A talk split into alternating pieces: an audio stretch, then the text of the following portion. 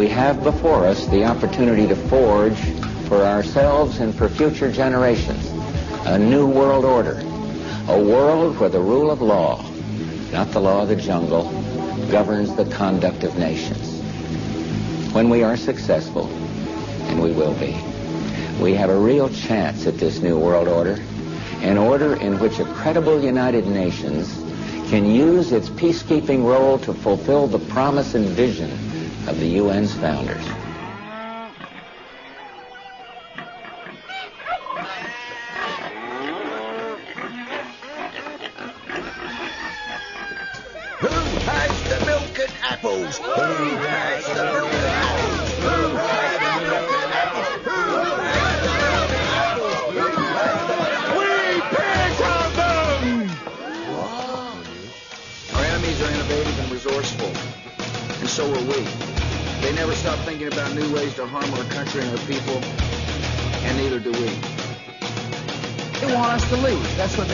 Do. And I think the world would be better off if we did leave. Hello, Revere Radio. You're listening to the Animal Farm. It is Friday, January 11th, 2008. I am your host, Ben Miller, and I'm hanging with my co-host, Tony Pax. Hello, Ben. And we got Pyeth on the soundboard. As always, we've got a ton of news that we're uh, going to be talking about tonight. Um, we're going to be getting into uh, Hillary's fake little crying spout, and uh, we're going to be getting into some Ron Paul attacks. And we also have a major uh, Animal Farm announcement coming up in the second hour. Um, so uh, we'll we'll let you know when that comes uh, along. Um, but uh, first, we're going to kick it off with some some police state news. What do you got, Tony? Uh, well, Ben, there's just an assortment of stuff. Some of it is actually good news, thankfully. There's some fun, some funny good news too. But starting off out of the islandpacket.com out of South Carolina, political signs can lead to fines, jail. Illegal political signs are popping up along the highway rights of way in the town of Bluffton. Approximately three weeks ago, town staff removed at least 10 Ron Paul presidential campaign signs. Last week, we removed a Mitt Romney sign that was not only illegal, but which also had profanity scratched across the front of it. I can't imagine why, Ben. I can't imagine. This week, we removed uh, the two John McCain signs. We will remove any others we find, including those attached to, te- uh, to telephone or utility poles, fence posts, and trees. Campaign staffers who erect signs are subject to a $500 fine and or 30 days in jail per violation. God, I love freedom. Thank you. Bluffton's town ordinance says political signs cannot be located on public property or in public rights of way, such as along the shoulders of highways. Uh, political signs must be in a confined to uh, private property and must have the permission of the property owner. Well, that's obvious. Signs cannot be erected earlier than 60 days prior to the election and must be removed within five days after the election. No! So, uh, you know, it's you know, So they don't want you uh, being involved in politics. Nah, you know, I, I guess you can you can argue both ways. I mean, Yeah, I look, I'm so. I'm not exactly for uh, having traffic violations, and, and when we are you know on the highways, every time someone gets pulled over, anytime there's any lights on, everybody's got to stop, you know, to four miles an hour to see the the, the blood and the horror. So, nevertheless, um, the real police state news that, that uh, really shocked me, uh, not really because we're so used to it these days. Um, came out of Newcastle. The Garfield County All Hazards Response Team broke down Tom Shiflett's door Friday night and, following a court order, took his son for medical treatment. The doctor's recommendation was to take Tylenol and apply ice to the bruises. The boy was back home a few hours later. Authorities said they had reason to believe that Shiflett mistreated his 11 year old son, John, by failing to provide him proper medical care for a head injury. But Shiflett says his privacy and his rights were invaded, and that he has the right and the skill to treat his son himself. Shiflett, who's 62 years old, said he served as a medic in Vietnam during the Tet Offensive.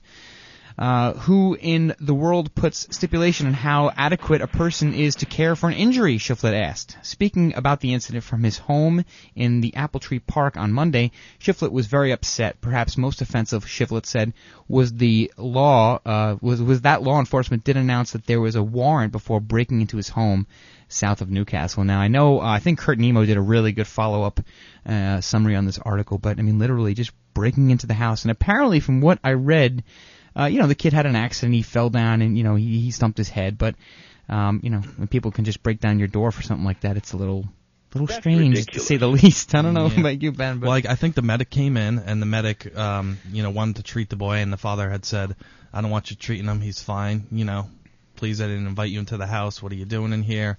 The medic got suspicious, um, called the police.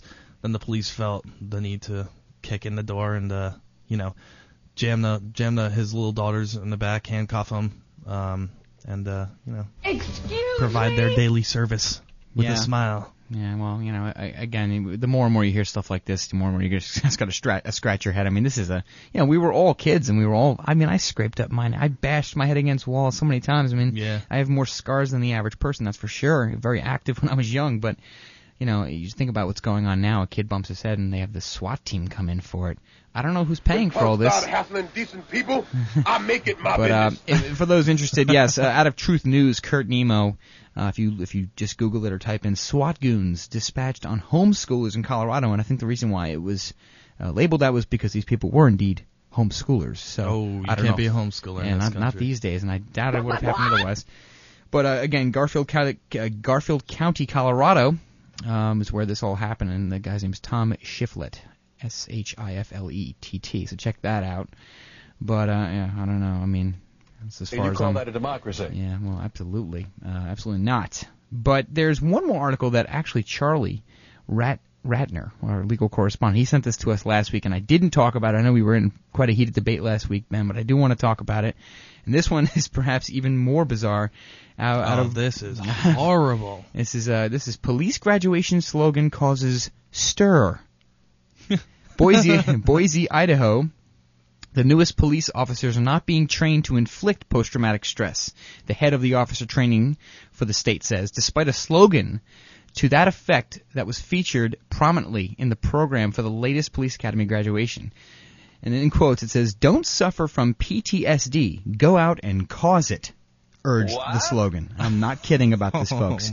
Which was printed above the list of 43 graduates of the Idaho Police Officer Standards and Training Academy's latest basic academy. That's not something we encourage or condone, said Jeff Black, executive director of the Post Academy. It shouldn't have been in there. It was inappropriate. You think? Ugh. I don't know, Jeff. I mean, yeah. Black said Ada County Sheriff Gary Raney pointed out the slogan to him three minutes before the graduation ceremony was to begin on December 14th. Like I said, this was a little while back. Uh, we both cringed, he said. Each post class is allowed to vote on a slogan, Black said, and the latest class, which included officers bound for 19 police agencies around the state, selected the quote from retired Army Lieutenant Colonel David Grossman. Grossman writes and teaches about mental survival for officers, and his work is particularly pro- uh, popular in military circles. So again, Oh, this, th- their slogan was literally, "Don't suffer from post-traumatic stress disorder (PTSD. Go out and cause it." And that's So the it's, a, so it's a military op. Yeah, well, much. well, and, and I think, despite the you know the fact that this is ridiculous and this is unacceptable, you know, more importantly, we talk about this all the time, Ben. We we specifically talk about how the police themselves and the the uh, law enforcement officials of this country are being militarized, and more specifically, their role is changing because of it, and how the you know the, the enemy of the republic now is the people. I mean, we talked about issues and quotes and stuff. We won't go back into it, but here's a first-hand proof. I mean you know, I don't think these these cops are bad people. I don't think they are, you know, trying to, uh, you know, be anti-American in any way. But you know, the fact that they came up with this slogan and they thought that it was a good idea and that nobody noticed it until three minutes before the graduation That's- took place, it's bizarre. Something doesn't sound right there. This is a test of the emergency moron system. Yeah, well, It I doesn't sound right at all. I don't know what the hell we're doing here, folks, but uh, this is what's going on in the police academy. So you know, Well, give us give us a call. Let us know what you think. The number is 914-613-3166. That's 914-613-3166. And uh, and let us know what you think about this. Also, let us know what you think about anything else, uh, whether it be the the New Hampshire uh, voter fraud that they discovered, or whether Yeah, it be so the much. Yeah. attacks on Ron Paul. Um, you can also, if you don't want to give us a call, if you're a little shy, you could feel free to drop us an IM at uh, AIM, and our name is uh, Animal Farm Show, all one word. You could also Skype us, Animal Farm Show, all one word, and check out our website, Animal Farm Show, all one word dot com. Yep. I mean, you know, and, and again, folks, if you call in, just if you hear the show, that means you're on. Be patient with us. We'll get there. Hopefully, uh, you know, we have a lot to talk about tonight, Ben. There's a lot of different topics around the spectrum. Uh, hopefully, many of them will uh, infuriate most of you to call in and talk about it and, and maybe tell us where we're right or wrong. But then on the humorous note, just to wrap this up, FBI wiretap cut off for unpaid bill out of Washington. Yes, I got this out of Reuters. A telephone company cut off an FBI international wiretap after the agency failed to pay its bill on time. I mean, this is just poetic justice at its best, Ben. According to the, uh, a U.S. government audit released on Thursday, the Justice Department's Inspector General faulted the FBI for poor handling of money used in undercover investigations, which it said made the agency vulnerable to theft and mishandled invoices. And I just have to laugh. I gotta laugh about this. It's it, well it's funny, but it's it's also really not funny because then because you're Nah. how many people are they wiretapping as Well, to where they can't pay their bill? Yeah, I mean, look, I mean, none of this is funny. Basically, none of it is funny, Ben. I don't think we've talked about any really funny things. It's just like we always say, you know, you have to, you have to, I guess, laugh about this just to try to loosen it up a bit because Yeah. no, we're we're headed into dire, dire circumstances as a country for multiple reasons, and uh, as a result of multiple issues. We all know this. This is nothing new, but when you hear about this, there is just a little bit of a a poetic justice element to it. You know, the FBI can't pay its Yeah. bill. I mean, we're all struggling with bills as it is, but uh, I mean, it's the FBI. Nevertheless, it, um, Sorry. Your call cannot be completed as dialed from the phone you are using. uh, it cited the case in which a wiretap under the Foreign Intelligence Surveillance Act, which governs electronic spying on terrorism and intelligence cases, was disrupted due to an overdue bill. Late payments have resulted in telecommunications carriers actually disconnecting phone lines established to deliver surveillance results to the FBI, resulting in lost evidence, including uh, an instance where delivery of intercept information required by a FISA order was halted due to ul- uh, untimely payment, the audit said. So I'll leave that pretty much there. But nevertheless, FBI wiretap cut off for unpaid bill. I thought it was worth uh, mentioning, but just a little bit of stuff around the spectrum to loosen up the brain cells or whatever you want to call it. yeah, definitely. Oh well. Oh man, what unspeakable evil should we get into next? Should we get into the the voter fraud and uh, Kucinich's uh, Well, yeah, I mean, you know, uh, most of you, if not all of you, have heard about this this uh, alleged voter fraud in uh, New Hampshire there, and we Mhm. We don't. I guess there's really Ben. I mean, my take on it is that there's no absolute proof, but it seems as though um, there's definitely reason to believe that Ron Paul, for example, and among you know others, Obama, um, didn't get the votes that they actually got. They didn't receive the results that they actually got. yeah, votes. yep, absolutely. If you go to So um, you go ahead and talk about that? if you go to uh, YouTube and you type in uh, "Is this voter fraud?" with two question marks, you'll come up on a video um, where a gentleman videotaped his computer screen with the camera, um, and it was uh, an article from the Boston, or he was tracking the results uh, from the Boston Globe, and actually looked down at Ron Paul's numbers, and there were just massive numbers. Uh, for Ron Paul and zero, literally zero, one vote, two vote for for McCain, um, and it was coming from the Boston Globe. It was coming from an AP reporter. So it was, it was, you know, and then all of a sudden they changed and it showed Ron Paul having zero percent. Right. And uh, you know, and, and Ron Paul wasn't the only one that got screwed. I I guess apparently Obama Well, got Obama screwed didn't. too. I think it just as important. I mean, just to get off the Ron Paul uh, center of attention, like we often do. Yeah. The fact of the matter is, we last week we were talking about Hillary. We were talking about how she, you know, her campaign was in trouble because of the huge loss, and Mm-hmm. You know, miraculously now, gentlemen, miraculously, Obama doesn't get the votes apparently that he had in the polls, and she wins. Yeah, The new interesting. isn't that just interesting? And Kucinich, Dennis Kucinich just actually came out today and had said, quote unquote, uh, the, the surprise Hillary victory uh, is a mystery that needs to be solved. So Yeah, it really is, and I, and that's that's the other reason, maybe the main reason, uh, why I predicted that she would win the nominee, just because I know the connections that she has. I know that that it, it you know the roots run very deep. I know Rupert Murdoch is behind her campaign. I mean, this is not anything Yeah. new. This is. That is not going to be proven true. I, well, and, listen, and remember Hillary, who, who who was it that counted the votes? You know, it was those Diebold machines once again. You know, the same That's a whole the same nother machines that that screwed people over in uh, Ohio of uh, 2004 and Florida of uh, Yeah. 2000 and uh, I never forget the the um, former coworker and and I used to have kind of little debates about voting fraud, and he, he just didn't want to hear at all that it could even be possible Who that it was happening. Well, nobody wants to hear. Nobody wants to hear any of this stuff as far as from a legitimate standpoint. Where yeah, I mean, I don't want to hear bad news every day, but the bottom line is someone's got to stand up and do something, and someone's got to spread the info. But you know, his, his argument was, well, you know, if that's the case, then we all have to take up arms. And I'm like, well, yeah, I understand that, but first, you know, you have to acknowledge what's going on. And here's another example of voter fraud. And if if nothing else, I mean, can we at least not agree that these electronic voting machines are a really bad idea. Oh, they're horrible horrible idea. I mean, it's an, it's a ridiculous understatement. We need a paper trail. I love computers just as much as the next guy. I mean, I'm I'm in front of about seven computers right now as I speak to you, all of you. But uh, the, the bottom line, Absorbing the the brain. I mean, listen, there's a time and a place for everything, and I, you know, humbly uh, feel that there should be a paper trail for something as far as voting, elections, presidential elections at the very least.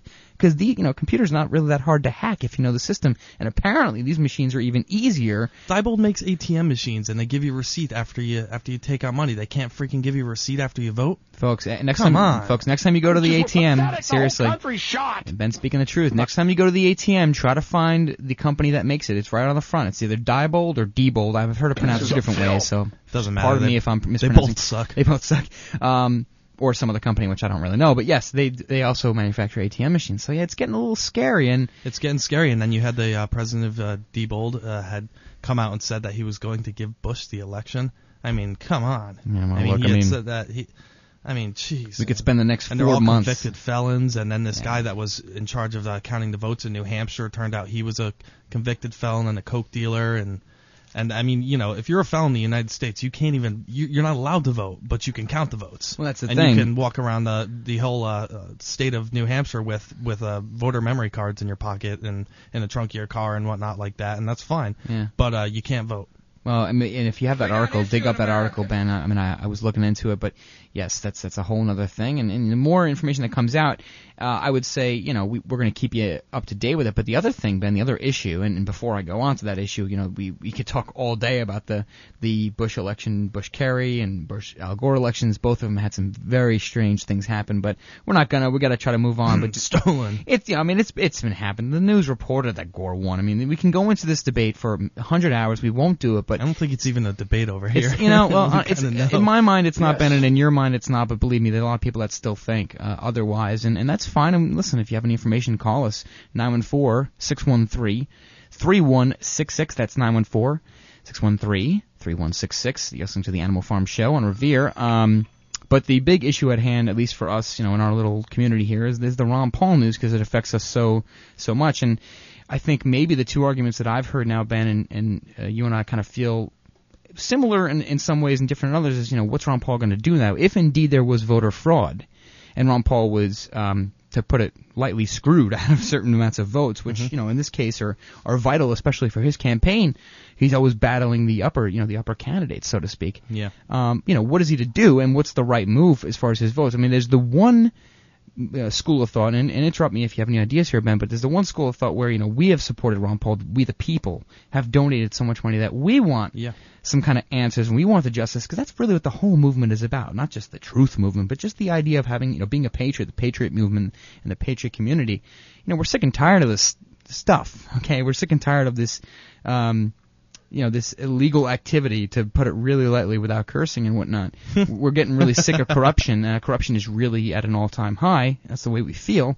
So the one school of thought is, you know, Ron Paul and his campaign should put several statements and start uh, going after this. But I guess maybe the other, other argument on the other side of the fence is saying, look, let's stay the course, so to speak, not to use a Bushism, but let's stay the track and let's just keep on working for um, the other primaries. So I don't dig it. I don't like that. go ahead, Ben. Well, tell me. I want to know what you think. I don't like the route. I think uh, you know this is a problem that needs to be addressed, and it, it he needs to address it. He's got to address it. And I've heard I've heard these theories that you know if he addresses it, then you know it could be some type of trap where you know the vote count actually ends up turning out the same. It doesn't matter in my opinion if the vote count turns out the same. There's clear evidence of of whether it be you know chicanery, whether it be accidental or whether it be real.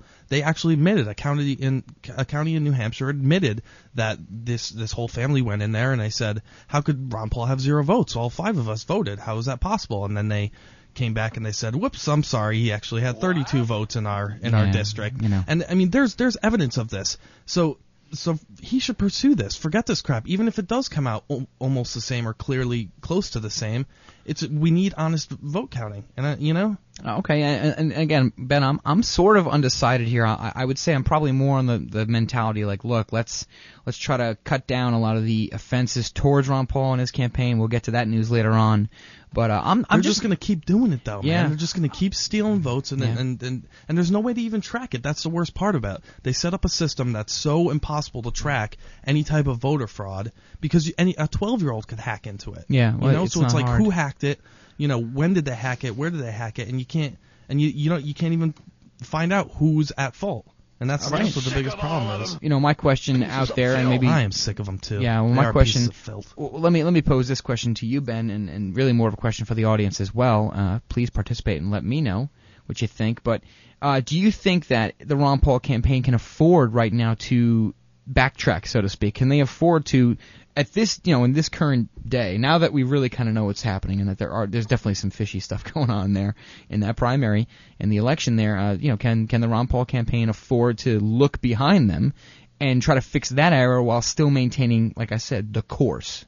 I think from a political standpoint, it, it's, it's going to hinder them. You know, from a political standpoint, it is going to hinder them. Right. But at the same time, we have to get past these the, the fact that 75% of Americans are idiot and don't under idiots or don't understand the importance of having an uh, an important vote count. They don't understand that, so we have to get past that. You know, Right. Ron Paul going after these people and saying and making sure that they count the vote um, is is really going to put it's going to get us past oh 75% of America is stupid and they don't care much about vote counts so we're not going to you know uh, we're not going to go after the vote because it's really going to hurt our campaign. We have to look past that. Yeah, We well- have to stop pretending that that 75% of America is stupid and we have to understand our principles and go towards them. Yeah, no I'm doubt, Ben. I mean, absolutely I'm- adamantly opposed to that. I completely agree with you, and I, I would say that voting fraud is one of the greatest offenses to America and, And I think American your friend made a great point. What now? What happens if there there's clear evidence of them stealing votes? I mean, what do you do? I mean, we'll we'll we'll Let's- get back to yeah, that. let's talk uh, about it. on the other side of this. You're listening to the Animal Farm here on Revere Radio Network. Stay tuned.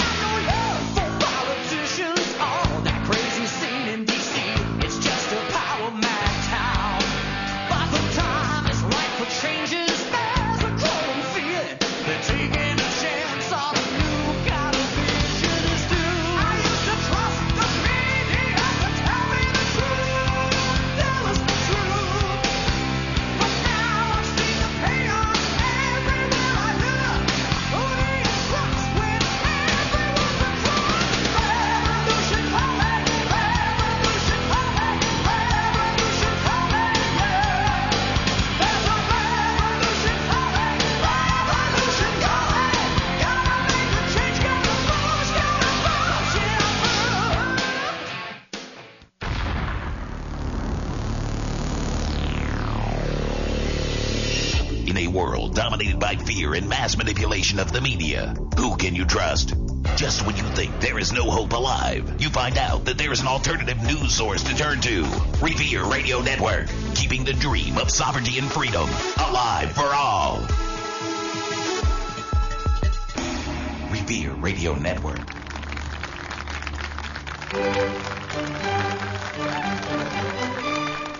The views and opinions expressed in the following broadcast do not necessarily reflect the views of Revere Radio Network, Rob Revere, or any other host on the network. They are the personal thoughts and feelings of the host given the presentation. We support total free speech here at Revere Radio Network, even when it's ugly. Enjoy. Hey, you're listening to Revere Radio Network. Stay tuned. If you want to give us a call here at the Animal Farm, dial 914-613-3166. Yeah, go ahead and finish up. Finish up. America is a great nation, but all great nations stumble at times. Our economy is weak. Our national borders are ignored. The cost of health care continues to rise. Our troops are spread too thin. Taxes are too high. Great nations stumble, but great nations do stand again. And so will America. We have the answer. God gave us freedom. Our forefathers gave us the Constitution. There is hope for America. We have Ron Paul. I'm Ron Paul, and I approve this message.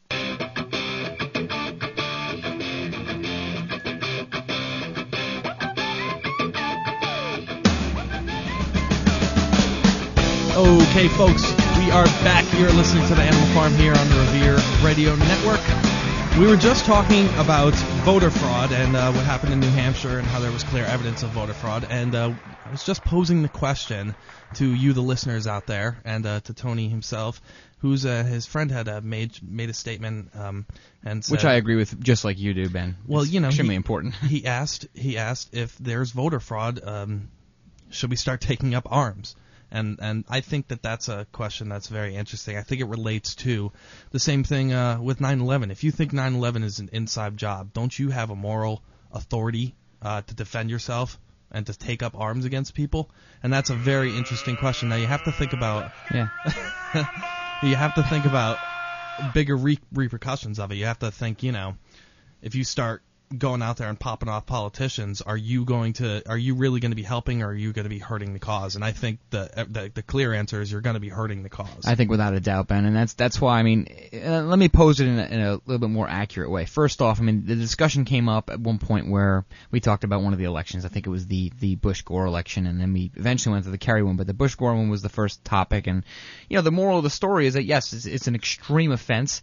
Um, to me, it's you know, there's a lot of things that you know, basically are beyond the line in the sand for me. I mean, you know, voting fraud's one of them. Let's just talk about murdering, uh, you know, your country's citizens and diseases and all kinds of other stuff and and um and business crimes and whatnot. But yeah, I mean, the, the the bottom line with him as well, you know, it's not happening. No, it's not elect, you know, it's not rigged. And if it was, you know, now you have to take up arms. I'm like, yeah, I understand, but there's other ways to to combat these problems. I don't think just getting a shotgun and going on the street and knocking off politicians is the right move. Certainly not. That's No. probably the last thing you'd want to do. That's all they want.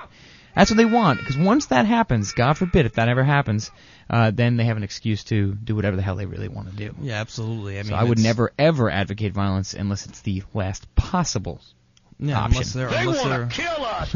exactly unless they're busting down their door and they're ready to kill you and your family. I mean, Which then- I mean, they're about a step away from that, Ben. I read the article before. I mean, you know, let's be honest. But I mean, they just they just busted down this guy's door that we were just talking about. Yeah, I mean, it's it's it's a scary thing, and you know, Ed and Elaine Brown, I think, um, I, in my opinion, were pretty justified in defending themselves um, Mhm. against against that stuff. Uh, you know. Uh, but you know that's that's the question that we pose to you, the listeners. Um, I, I personally think, in my opinion, it's more of you know the the old fraying. You have to play chess and not checkers, and you have to understand the way that this world works and understand the way that uh, politicians and, and elite people and ring knockers on top are, are basically coming after you, and you have to Bunch understand scum the way that the the most logical way to combat them is to spread information. Well, that's you know that's exactly what we're trying to do, and I think you know we, we've we've had such an effect, and you know we the quintessential we the, the the population here and people way before me have had a huge effect. I mean, people have really uh, gotten the job done every time. You know, for example, the Ron Paul supporters I always come to mind because they've gotten so much done on their own. Yeah. And um, well, uh, I what made me ill this week, Ben, was um, when Ron Paul. They finally f- figured out something to use against Ron Paul. We we talked about it for so long. Yes, folks, they got him. They they got they him. Nabbed you know. Ron Paul. Look, I mean, it, I mean, I, I didn't even want to talk about. Right, when this always happens, I didn't want to talk about Ron Paul until maybe uh, the second hour. But this We one want to postpone it? Nah, I, I, mean, we have lots of we have lots of news. We have a the, the Hillary fake crying, and we could get into that. we got I the mean, Hillary fake crying. We got to talk about John McCain. Uh, We have John McCain. Yeah. We may have to talk a little bit more Adolf Gulagiani. Uh, there's so much to talk about beyond that. Um, I even have a, one or two more police state articles I want to talk about in Middletown, um, in Rhode Island. There's a couple of great articles coming out of there. But first, I, I, this literally, Ben. I mean, you know, a lot of things make me angry. Of course, in this in this country, how could things not make you angry if you care? On Tucker Carlson. Well, I'm going to just play it, but we, you know, the the Republic.com, Republic.org, the New Republic, the New Republic.org. Apparently, they dug something up on Ron Paul. the new that, assholes.org. Oh my God! All right, folks. Well, if you're a Ron Paul fan, just get ready to bite your lip a little bit. As many of you know, I've spent some time with Ron Paul on the trail. I'm impressed by his broad coalition of support, and I've championed his commitment to always speaking the truth, no matter how unpopular it might be. Well, now the New Republic is set to publish a piece on Friday that questions whether Ron Paul is really the man he seems to be. The piece cites offensive passages from newsletters published under Ron Paul's name going as far back to the 1970s. Paul's campaign acknowledges that their candidate did publish these newsletters for years, but it says he did not see everything before it went to print. The campaign has also apologized, most recently to me on the phone. Well, joining me now is the author of this new piece, The New Republic's Jamie Kirchick. Jamie, thanks for coming on. Tucker, thanks for having me. So the Paul campaign says, yeah, some friends of his misused his name and published unattractive, slightly crazy, maybe very crazy things under his name. They're sorry, and Ron Paul never saw uh, these passages. Do you buy that? Uh, no. Well, when I first asked Ron Paul's spokesman about this, uh, Jesse Benton, he said that he had actually written parts of the newsletter. And then he changed his stor- story somewhat after I read him, for example, uh, passages where Ron Paul called uh, Martin Luther King a gay pedophile. And after that, he said, well, he ghost, this, this was ghost written, and, and the offensive parts weren't written by Ron Paul. So no, I don't believe it. And you have, you know, you have 20 years of a newsletter here, um, which are going to be available on our website um, starting tomorrow, actually, at tnr.com. 20 years of a newsletter that is filled with racist, uh, anti-Semitic, homophobic invective. And it's called the Ron Paul Political Report or uh, the Ron Paul Freedom Report. And it's published by an outfit called Ron Paul and Associates. So I really find that defense to be um, just utterly unbelievable. Yeah, I mean, it, it, th- there's no doubt he was at very least negligent. It's not. I agree. It's not uh, much of an, uh, an, ex- an explanation. Here's the one. The one thing though that, that troubles me about the allegation of racism. Ron Paul seems to be the kind of guy who will say exactly what he thinks. If he was a racist, why wouldn't he just say so? Well, let's keep in mind that the actual uh, race, ra- racist portions of this newsletter were published when he was not in Congress. It was in between 1984 and 1996, uh, for, for the most part. Um, sorry, 1988, 1996. Great detective work, James. when he was not actually in Congress. So when you're not in Congress, there's less Right. scrutiny, there's less attention paid to what you're saying. And look, let's just see what happened, you know, uh, last weekend. We have Barack Obama, who's on the verge of becoming um, the first black uh, Democratic presidential nominee, serious presidential contender. So, you know, racism of this sort, as, as readers will see, that racism of this sort just doesn't get you votes anymore. You're a liar. You're a liar. You know something that you're not telling us, you slimy scumbag liar. liar. That's about. Tell us what you know, you goddamn liar. It gets worse, folks, and that's that's basically it's a five minute clip, about a five minute and ten second clip. It's about all I can stomach right now. The man, I don't want to use that word. Th this person's name is James Kirchick, K I R C H I C K, and again, out of the New Republic, uh, I think it's TNR.com, TNR.com, the newrepublic.com. I think that's what it is. And if you really want to get sick, the um, title of this um, video on YouTube. It is MSNBC dash Ron Paul revealed with an exclamation point. Oh, He's- Christ. He's, so revealed. Other politicians Exposed. have. Yeah. Um, he's so revealed, and then it says Tucker. But what really makes you sick is there's also um, the text antironpaul.com. And folks, go to your Google, go to your browsers, and type in antironpaul.com.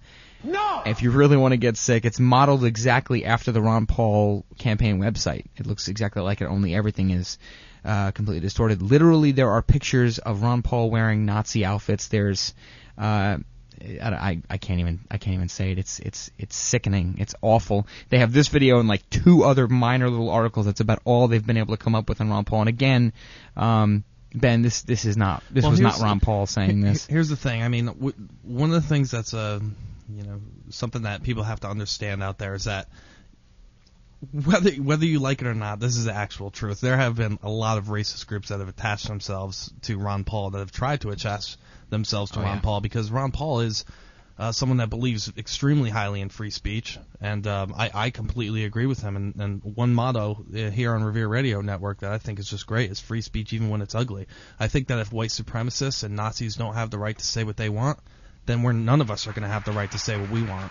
And uh, you know, and and I think that that's one thing. You know, a lot of white supremacist group they try to attach themselves to Ron Paul because he is such a believer in free speech and he does legislate free speech and he does you know give people the ability to or not give people the ability but tries to vote on whatever laws um you know or or, or tries to pass laws that um that kind of take the blockings off of uh, the limits that our government have put on free speech in general, Yeah. hate speech and whatnot. It's just you don't like Ron Paul. I just have to know what you could possibly say about this guy that is so awful. There's nobody out there. Nine one, I know, I know. Nine one four. one We're not gonna get any calls Nine one four six one three three one six six. uh, Animal Farm Show. I think I actually dug up the response uh, clip, but I'm not going to play it right now, folks. You can do your own research. I mean, the bottom line is is uh, in, in my book that Ron Paul is is the greatest possible opportunity for this country to get back on its feet. Um, we have I have his response. If, if yeah, if you if you do, just give him shoot it up there, Ben. Let's play it because I mean, you know, if if indeed he said this, then I would be concerned just like anybody in the world. Yeah, absolutely. You know, I'm a fair guy, and that, that you know, I don't. He's not above any human that I know. No, he's just. I think he's a great candidate. But yes, let's let's figure it out. Yeah. Here So- we go. As things load. controversy over old newspaper uh, newsletters that is published in the name of Republican presidential candidate Ron Paul. They contain some shocking statements about blacks, gays, other Okay. All right. Well, it's not not cooperating right now. Sometimes YouTube videos do that. Uh, is it the one that says libertar- libertarianism is the enemy of all racism? Is that the one? Libertarianism?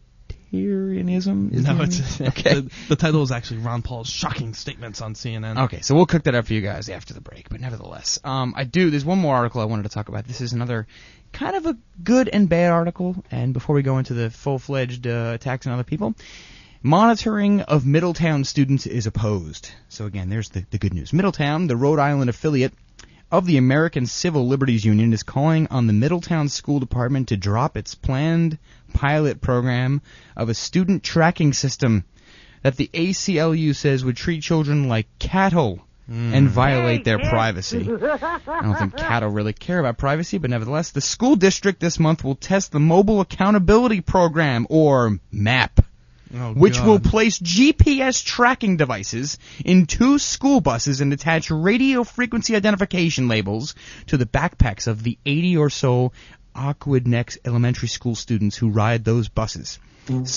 Yeah.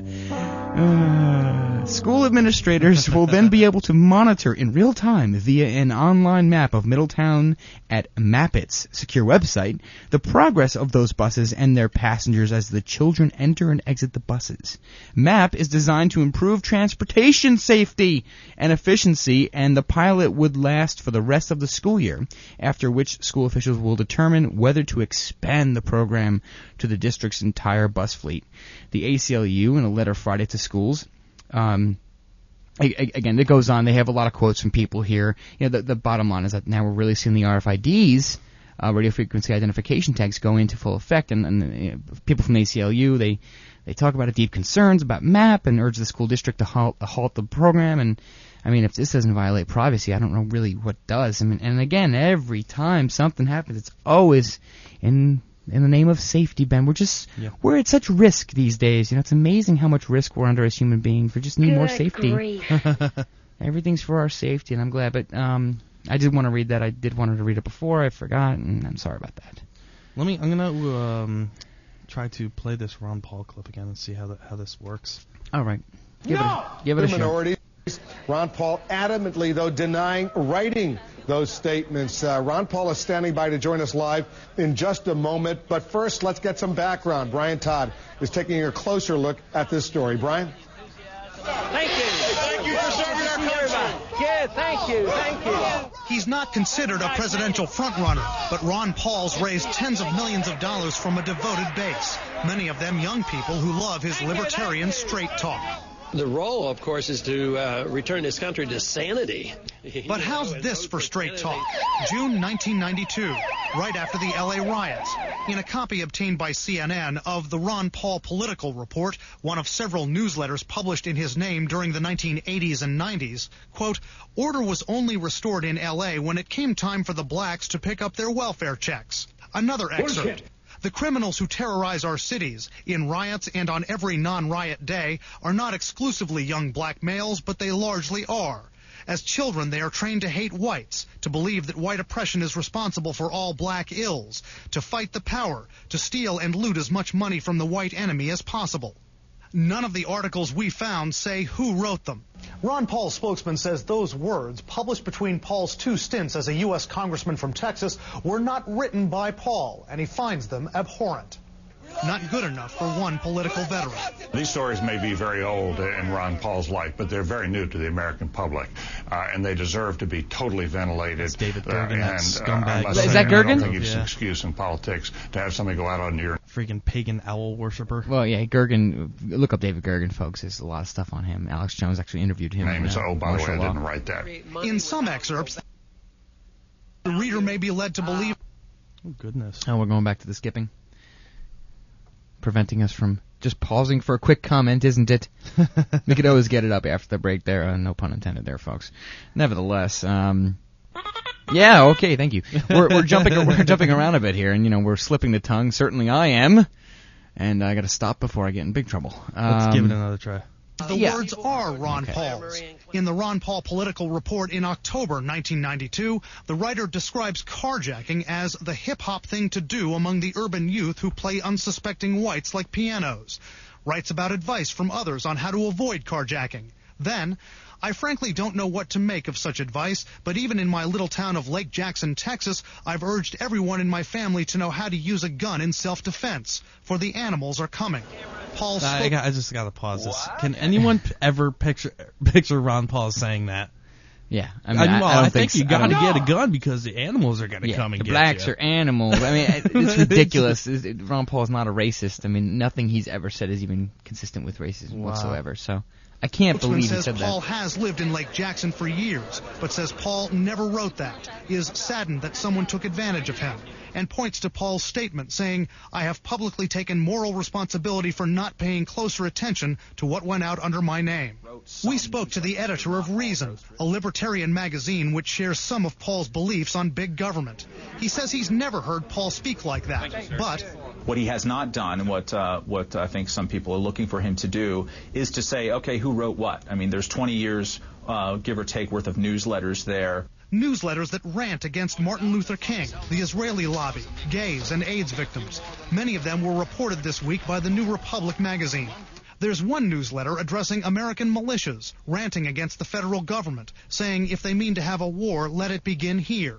That's from January 1995, just as Ron Paul was getting set to take office in his second stint in Congress. Paul's spokesman says the candidate doesn't know who wrote any of them. When we asked if Mr. Paul would try to find out, the spokesman said, no. What's the point? This is 15 years old. It's time to move on. Brian Todd, CNN, Washington. And Republican presidential candidate Ron Paul is joining us now live from the campaign trail in Myrtle Beach, South Carolina. Congressman, thanks very much for coming in. Thank you. All right, let's talk about it. Uh, what, how, did, how could this happen? Because I've gone through some of these old uh, Ron uh, Paul newsletters, uh, and it's got your name bannered on the top, and some of these comments, as we just heard from Brian's piece, are pretty shocking. Shut up. Yeah, it is, and of course it's been rehashed a long time, and it's coming up now for political reasons. But everybody knows in my district that I didn't write them, and I don't speak like that, and I, nobody has heard me ever say anything like that. And I've been reelected time and time again, so everybody knows that uh, I don't participate in that type of language. But the point is, is when you bring this question up, you're really saying you're a racist or are you a racist? And the answer is no, I'm, I'm not a racist. Matter of fact, Rosa Parks is one of my heroes. Martin Luther King is a hero because they practiced the libertarian principle of civil disobedience, nonviolence. Libertarians are incapable of being a racist because uh, racism is a collectivist idea. You see people in groups. A, a civil libertarian like myself see everybody as an important individual. It's not the color of their skin that is important, as Martin Luther King said. What is important is the character of, of the individual. You know what is really interesting, though, and this might be behind this, because I, as a Republican candidate, probably am getting the most number of black votes and black supporters, and now that has to be undermined. And I do this because I attack two wars that blacks are suffering from. One, the war overseas, In all wars, minorities suffer the most. So they join me in this position I have against the war in Iraq. And what about the war on drugs? What other candidate will stand? stand up and Yeah. fight in the can and say, I would pardon all blacks, all whites, everybody who are convicted for nonviolent drug acts and drug crimes. And this is where the real discrimination is. Let me And Yeah. that was that was the first part of the video. Yeah, well, I mean, you, you can certainly finish it up yourselves, Yeah. folks. Check it Finish out. this uh, It's- because I got to get my part. message back because you put the other message out. Now, when uh, uh, when when the if you want to look for discrimination, it's in the judicial system. 14% of the inner city blacks commit drug crime. 67% of blacks are in prison. That's discrimination. That's the judicial code, code that I am attacking, and that is not racism. What I defend is the principle of libertarianism, where we never see people who belong to a group, and every individual is defended and protected because they're important in the individual, not because of their color of skin, but of their character. So I am the anti-racist because I am the only candidate, Republican or Democrat, who would protect the minority against these vicious drug laws. Uh, d- uh, Congressman, uh, there's a lot of material there, but let me just try to figure out how did this stuff get in these Ron Paul newsletters? Who wrote it? Well, well, I have no idea. Uh, have, have you ever heard of a publisher of a magazine not knowing every single thing? The editor is, uh, is responsible for the daily activities, and people came and go, and there were some people that were hired. I don't know any of their names. I do not, absolutely honestly, do not know who wrote those things. But I do know there was a transition, there were changes around, and uh, it. To, to me, it's been rehashed. The, this is the politics of it all. If it were important enough, why didn't the people in my district who have heard this for these 10 years or so, it, it came up and people believe me. Why don't you believe me and just say, look, it's in there, it's bad, I recognize that, I had a moral responsibility, but that doesn't mean that you can, you know, indirectly cha- charge me as being a racist, and that is what is being done, and yet I am the most anti-racist because I don't see people in collective groups, and I, I practice, and you know, right now, even before this thing broke, guess when our next fundraising day, our next super day, we raised four million one day, six on the the next one's on Martin Luther King holiday. I mean, this is it. Martin Luther King, Rosa Parks, Gandhi, they're the heroes of mine in practice of civil disobedience to try to get the burden of government off, off our backs, and that's why I'm the one that protects the individual blacks who are in the city who are so be, uh, so unfairly being treated and thrown in prison. That's the message that needs to be heard, and I'd appreciate somebody Preach it, helping brother. bring that out rather than nitpicking over something done many years ago, which I did not write. Did you used to read these newsletters? Congressman? Not not back not back then. There might have been at times I would at, at times, but you know I was in a medical practice. I traveled a lot. I was doing speeches around the country, so very frequently, you know, I never did see these. Matter of fact, some of the things uh, you just read. Uh, I, I wouldn't have recognized them. And, and, and the point is, it's not part of my character. The point also is when people get charged, they usually have a clip. They never have a clip of somebody saying something, a slip of the tongue or something, and then they're blasted the kingdom come. Nobody has ever heard me say that. They know those are not my thoughts, and therefore the people have not rejected me in Texas. And in a way, this is a bit of a witch hunt. I, I know there's reason. I don't say that you're unjustified in asking the question, but you also have to think of the motivation behind this. And maybe, maybe this is part of the anti-Ron Paul deal. You know, I got excluded from the debates the other night, and uh, maybe, maybe this is part knock down Ron Paul because he's gaining grounds with the blacks. I'm getting more votes right now and more support from the blacks because they understand what I'm talking about and they trust me. I got to tell you, Congressman, you and I, we've talked a lot over these past several months. uh, And when I saw these newsletters, I, I didn't know anything about them until I saw that article in the New Republic. I was pretty shocked because it didn't sound like, certainly didn't sound like the Ron Paul that I've come to know and our viewers have All come right, to Wolf. know all Yeah, this we time. we know Wolf. Thank you. Uh, Situation Room, Wolf Blitz, Wolf Blitzer. the Situation Room, CNN at 6 o'clock p.m. Blah blah blah. Break coming up. Uh, I don't know, folks. You make up your own mind. That's what this show is pretty much about. Give us a call 914-613-3166, 914-613-3166. We have a break coming I up. want you to listen to me. You're listening. Yes, please. Animal Farm Radio Show on Revere Radio Network. Stay tuned.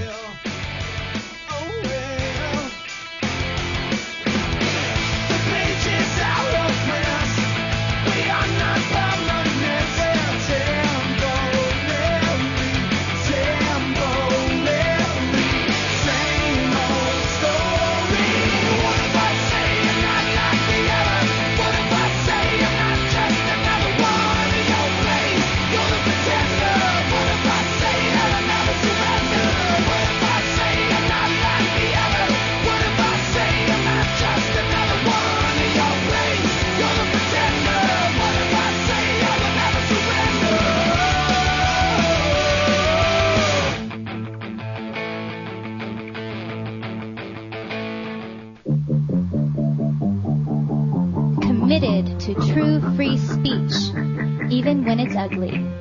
You're listening to the one and only Revere Radio Network. Stay tuned.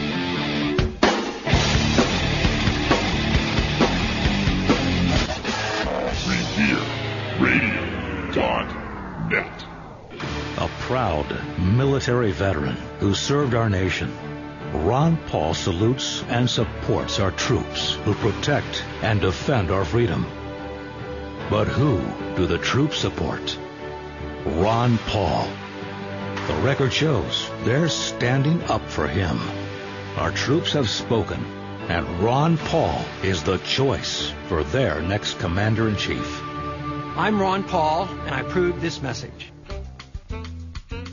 If you want to give us a call here at the Animal Farm, dial 914-613-3166. Yeah, go ahead and finish up. Finish up. The Republican presidential candidates debate. There is a global jihadist effort. They want to follow us home. They're coming from countries that want to kill us. These people do want to follow us here. Radical Islamic extremism. They have followed us here. And those terrorists are going to attack. We know there's going to be another attack. I want them in Guantanamo. Let's execute. We had a double Guantanamo. And let's use the word murder. But enhanced interrogation techniques. Very high pressure techniques. Waterboarding. Chaos. Cold blood. Torture. I'm looking for Jack Bauer. Torture. Torture. Torture. Torture. Torture people. Another congressman, maybe a long shot, but he gave it his best shot last night in the latest Republican debate, going toe to toe with the Republican frontrunner. Are you suggesting we invited the 9/11 attack, sir? I'm, I'm suggesting that we listen to the people who attacked us and the reason they did it. I would ask the congressman to withdraw that comment and tell us that he didn't really mean that. If we think that we can do what we want around the world and not incite hatred, then we then we have a problem. They don't come here to attack us because we're rich and we're free. They come and they, and they attack us because we're over there. Congressman Ron Paul, you appear to have consistent, uh, principled integrity. Uh, Americans don't usually go for that. You voted against the Patriot Act. I did. You voted. You voted against the Iraq War. Yeah. But you also hate taxes and you hate gun control. You are an enigma wrapped in a riddle nestled in a sesame seed bun of mystery. Deliver the message. I will continue to be as consistent as possible, and I will continue to stay in there as long as our numbers keep growing. Thank you very much.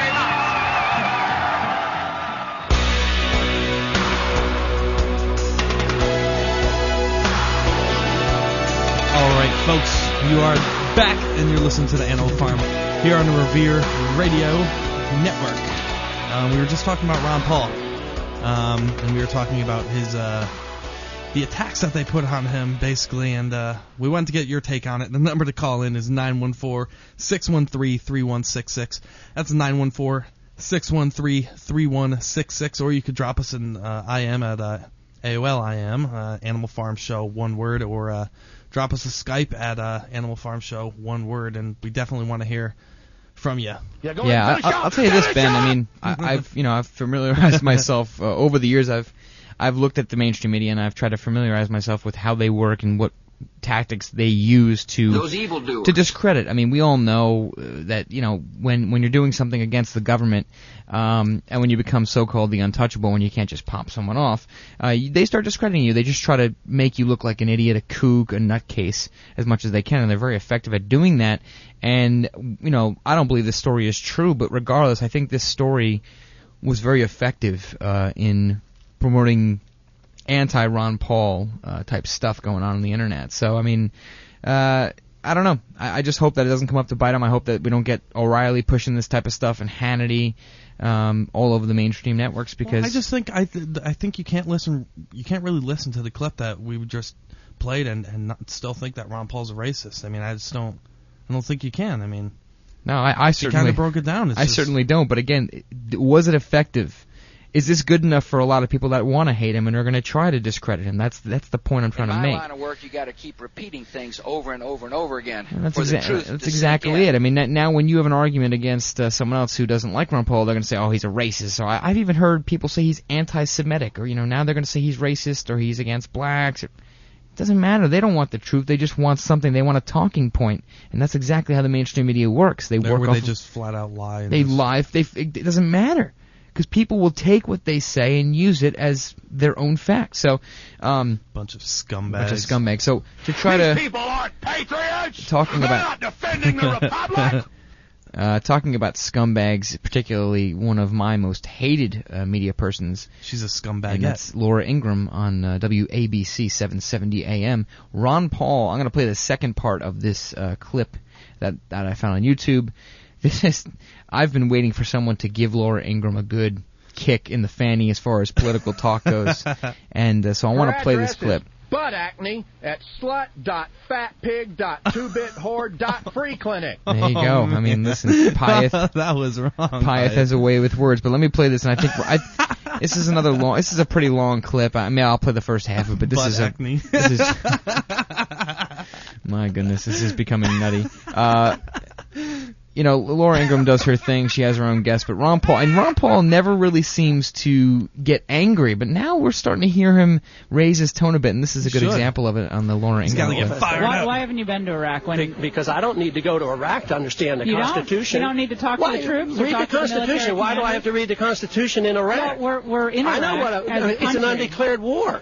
Well, we've we've. Why, why don't you read the wars. Constitution? You don't go to war Right. without a declaration, and We- I don't need to go to Iraq for that. So you don't think it's important to talk to the military leaders about what's happening on the ground? Not for policy. They're not policy makers. They take directives. So why have- go over there? I'm not, the say, war right? isn't just mismanaged. We're not supposed to be there. It's unconstitutional. It's illegal. We're there to enforce UN resolutions. There was no threat to American security. There was nothing, no connection to Al Qaeda, Well, no connection to 9/11, if no weapons of mass destruction. Well, we, if if if stockpiles of weapons had been found, and you would admit that they were there at some point, Saddam did have. yeah, when we gave them to them, we know they were there because they gave we gave them those weapons at one time. So if they if they had been found, you would admit then that you were right or, or you were wrong, or would you still No, they weren't a you were threat to us. What, do- how did we handle the Soviet Union? They had 40,000. So 9/11. Did we discover? Right, but 9/11 didn't change the calculus at all. For Against you. Iraq? About how we deal with other countries. No, in That's the other that's the other argument that I'm getting all the time. Then we all know that this was a huge mistake. We've lost thousands of But our own 9/11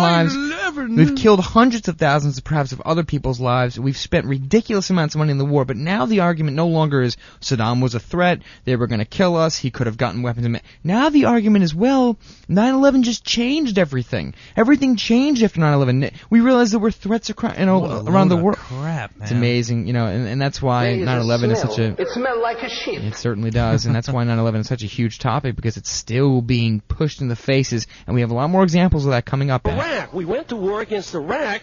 It's preposterous to think that the 9/11 justified attacking, invading, and and crusading in Iraq. That is the reason they come here. If you don't understand that, we can't solve our problem. We're going to have more terrorists come because they have to have an incentive to come. Right, but we help, we helped we've helped a lot of Muslim people in the Balkans, and we clearly helped them in the Kuwait. Yeah, and all the war in Republicans opposed it. All the Republicans opposed it, and they, and matter of fact, George Bush ran in the year 2000 condemning that interference. You're going to interference blow by our Clinton. microphone any second, Congressman. But look, I mean, my point is before nine. What do you expect, Laura? You're you're an annoying bitch. I mean, what do you expect him to do? You're you're completely full of it, and all you do is tout the same crap all day, and people aren't buying it anymore. And then yes. while he's talking, she just goes, yeah, yeah, well, yeah. Well, Yeah. well, well, 9/11 didn't change anything. Well, yeah. Of course he's going to get pissed off. I what do you mean, we- expect? he knows more than you'll ever know. Help the Muslims, so whatever party agreed or didn't agree, we we were, we helped the Kuwaitis. Yeah, We had done yeah. an enormous Um, amount yeah, for Muslims yeah, across the Yeah, globe. well, you know, everything, every, everything is everything is backwards today. Help is is you know equivalent to you know death. We killed people, so that means we helped them. We're at war, that means we're at peace. Everything is completely flip flop today. So you can check that out yourselves. I don't want to play too many clips here. Ron Paul kicks Laura Ingraham's ass is the actual tagline, folks. I'm not trying to swear. This is what we're, we're talking about here on YouTube. Check it out for yourselves. And just to finish up on the Ron Paul stuff and hopefully finish off on a, a very good note, um, Pyeth and, and I both are subscribers to Sirius Radio, and we discovered, I think this was on Tuesday night, P- Pyeth had uh, informed me that Ron Paul was mentioned on Howard Stern, and, uh, well, here's the clip.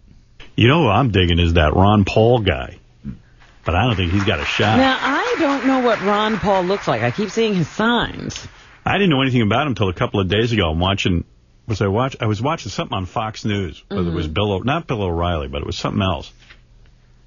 and they were interviewing Ron Paul.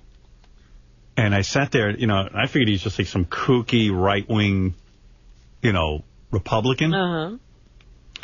So I'm listening to the dude, and afterwards, like uh, Beth is sitting next to me, and I didn't say anything, and then all of a sudden I went, uh, you know, I think I agreed with everything that dude just said. and and then she goes, I did too. I go, I don't know who that guy is. He wants us out of Iraq. Like, I mean, day one. And he's a Republican. He's a Republican. He, I, I just found out yesterday because somebody wrote me after I talked about the guy that he's the only, I guess at the time he was a congressman, he's the only one who stood up for us about the FCC, saying that they should have complete freedom on the radio. And, Really? And he's for abolishing the FCC. Uh-oh. I mean, I guy- just might have to vote Ron Paul. The guy, but a lot of people wrote me about him. Uh, and I was like, wow, this guy, I mean, I have to say, I said, I don't know who he is, but he's pretty bright, and he's making a lot of sense. Yeah, and whether you whether you like Howard Stern, Howard Stern's show or not, uh, whether you can bear Robin for more than 15 minutes is really regardless. I think that the point that we're trying to make here, Ben, and the point that I'm trying to make is that Howard Stern has a ridiculous amount of listeners, uh, well into the millions here, folks. Howard Stern's the the biggest thing that pretty much ever hit radio. So if um, they did mention in that segment somewhere after, uh, actually there was a, quite a bit of fan mail that uh, was sent to Howard Stern, as most of you would expect after uh, after anything happens with Ron Paul. People will mail people. So uh, they they were talking, they were speculating about maybe having him on the show as a guest. So. Stay tuned for that, and we we uh, we will certainly uh, be looking forward to that. And if that happens, Now, did we predict the future on that? I think we did, Ben, because we talked about this about two shows ago, or I maybe think it was, last you that had said that he was going Yes. to go on. Yeah. I And then did we were hear like- something. And then we were like, no, I don't think we've made an announcement that. And you, I guess you're like a precog or something. Oh dude. my goodness, a precog. Keeping Uh, it real. Oh my goodness. well, regardless, I, I am not a you know I'm not a psychic, but the bottom line is that this could be a humongous boost. This could be a type of supernova type uh, incident where if Ron Paul does go on this um, show, I think it's a, it's a it's in the bag that Howard Stern would endorse this guy. I mean, it just it just makes sense. I mean, it doesn't make sense not to endorse him if you're for free speech and Yes. uh, for for America. Bottom line. So well, it was really interesting. Just to chime in here, I I, I had actually listened to um, Howard Stern debating um, what's his face, uh, um, Colin Powell's son, who was the head of the FCC for a while, and he actually had him on his show and was debating him. And I, you know, I got to tell you the truth, man. I thought Howard got his ass kicked. Really? And, uh, yeah, because because he was he kept constantly bringing up the fact that like Republicans were censoring and Republicans were censoring and this and that and and and um, Colin Powell's son just kept reminding him, hey, we censored less than the Democrats did. in- Yeah. and under Bill Clinton. So what are you what are you whining about? And Howard Stern didn't really seem to get it. The fact Yeah. that it was like you know that it was an FCC thing, not a Democrat well, that's Republican thing. see, Ben, and that's the trap that so many people fall into. I mean, e- even when people just starting to get interested in politics, the biggest and most common trap I see people fall into is that Democrats are going to save us and Republicans are the enemy. Republicans are the problem. The Democrats are here to help us. Bullshit. Never gonna happen, folks. I've told you before, Jesse Ventura said it the best. Coke and Pepsi are both soda, they're both gonna rot your teeth, and they're both the same evil. They just have a different brand on them. One's blue, and one is red, one is up and one is down, and one considers themselves left, and one considers themselves right. It's garbage. It doesn't make any difference. It's good cop, bad cop, and if you can't recognize that, then I'm sorry for you. Then maybe you should do some more research and look into some more books. Well, maybe you should look at history and see that Bill Clinton had more to do with gun grabbing than anybody has ever had to do. The Brady Bill, read the Brady Bill, look into it yourself. Well, this is just a system, Ben. It's, It's, the just a thing is, system. is that it's it's there's there's two different kinds of you know uh, there's two different kinds of totalitarianism being pushed. One you know the democratic type of totalitarianism where there's uh, This you war know will end in the defeat of the terrorists and totalitarian. yeah, Screw well, you, Pi. That's one word that I'm not even going to attempt either. Totalitarianism. totalitarianism. There's two different boy. brands of that. You know, you got the Oh, Democratic God. side of it, and you got the Republican side of it. And uh, you know, the Republicans are are the fascist kind, where they go starting wars overseas and uh, get every other country in the world hating us. And then the Democrats are the kind that sort of work on the domestic polity policies, the gun grabbing and the Yeah. you know the uh, socialized welfare nanny state systems. It's really, uh, that it's really, just- not that hard to figure out, man. It's it's it's really not that difficult when you just look Hillary at just and all of them are a bunch of scum too. Yeah, I mean, just just step Amen. back for it. And, and I'm not dissing Democrats, and I'm not stop dissing Republicans. I'm a registered Republican now, and that's only because of Ron Paul. You just, Yeah, me too. Just, just stop buying into the system. Stop pretending this is a football game between the Patriots and the Jets. It's not. It's just, it's just a system. You Yeah, are it's part- real life, man. People die yeah, in this is game. Is real deal now, okay? It's always been real deal. But we're talking about death, destruction, famine, disease. Eh, You know, we're not talking about, oh, wow, you know, look, they're a dominant team. They're going to make the Super Bowl. This is not a game. This is real deal. And we got to start treating it as though it's real deal and stop BSing ourselves. I've been throwing some swears out there, Ben, because I'm really, I'm just fed up at this point. And it seems as though the more someone Well, we may have a better explanation as to why we. well, yeah, fine, but more keen to throw out that's swears that's very it's very true. But you know, and it seems as though the more people know, the more naive they can get, and this happens all the time. And listen, I'm no genius, and I have a lot to learn, and anybody who's listened to me talk knows this. But I mean, gee, I mean, this is this is basic knowledge for me. So that's the deal, and that's our Ron Paul news for the week. And I'm just I'm just asking people to just take some damn responsibility, just look into it, look into some of these things, and stop thinking about things in an absolute sense, like, oh well, yeah, this is, anything's better than Bush. No, no, no, no, no, no. Bush is not the problem W. here.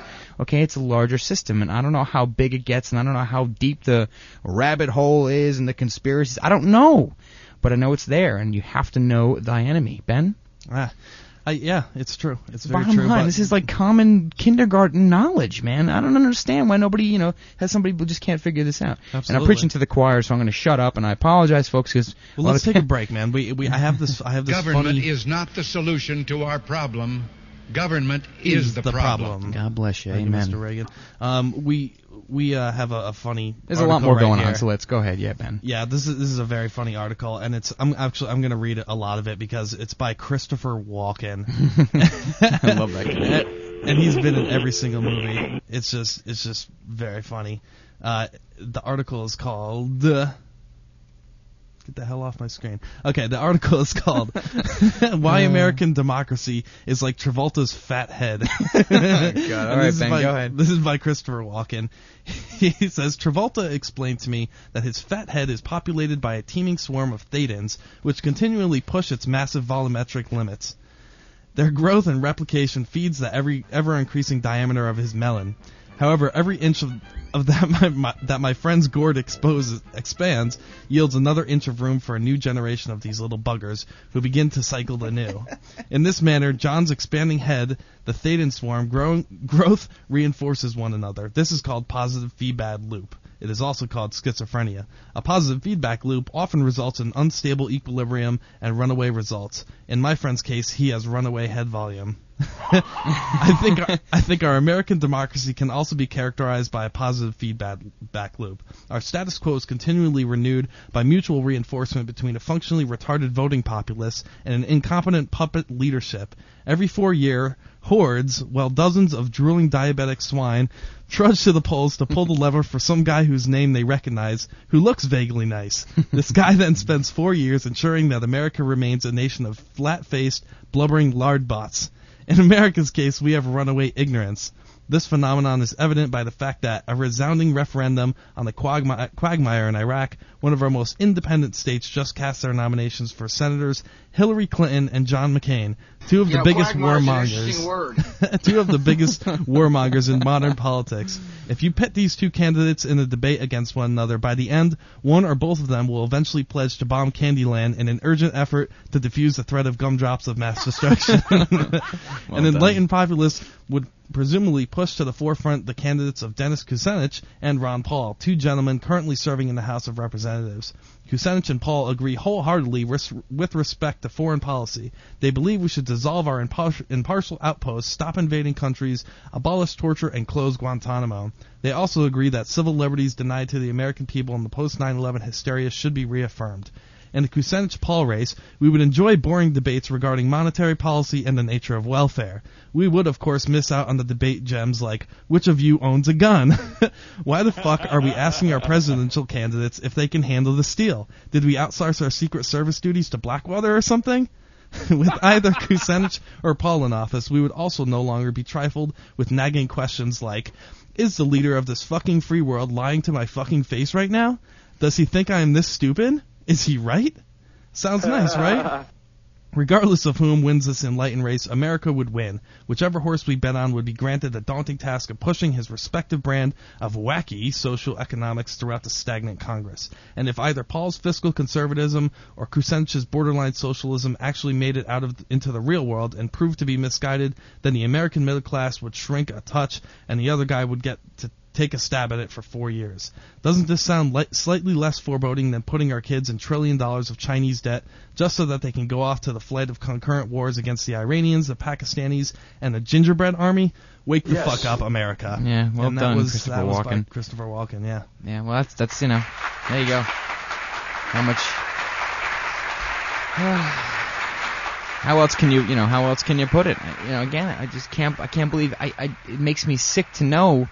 Uh, you know, when I put the TV on, I see people with Mitt Romney signs. Mitt Romney has said in debates we ought to double Guantanamo Bay. Yeah, what a scumbag. Okay. And then just John McCain John that just came McCain out. says that he would have went to Iraq no matter what we would have found, even if there were no weapons of mass destruction. and he, said that. And he wants to stay in Iraq for a hundred Yeah. years. I mean, this is we have presidential sick. candidates that are out there saying that we need to torture more people. We need double the size of Guantanamo. It doesn't. to. It doesn't bother me that there are presidential candidates that say this. It bothers me that there are people holding up their names on billboard signs. Yeah. Like little lambs and sheep into the field without a dog to herd them. crazy, How could man. you possibly want this to go on? Your country it's like is All retarded now. It really is, though. Our- Maybe we deserve to go to hell. Yeah, well, you man. know what, Ben? I tell you the truth. If this keeps going on and people don't stand up in larger numbers, we do deserve it. There's no argument there. Yeah. You deserve what you get. If you control your own destiny, if this is our country, it, all we have to do is stand up and fight it, and we, we will win. We are the majority. We have the power. They just have the control. This is not up for debate.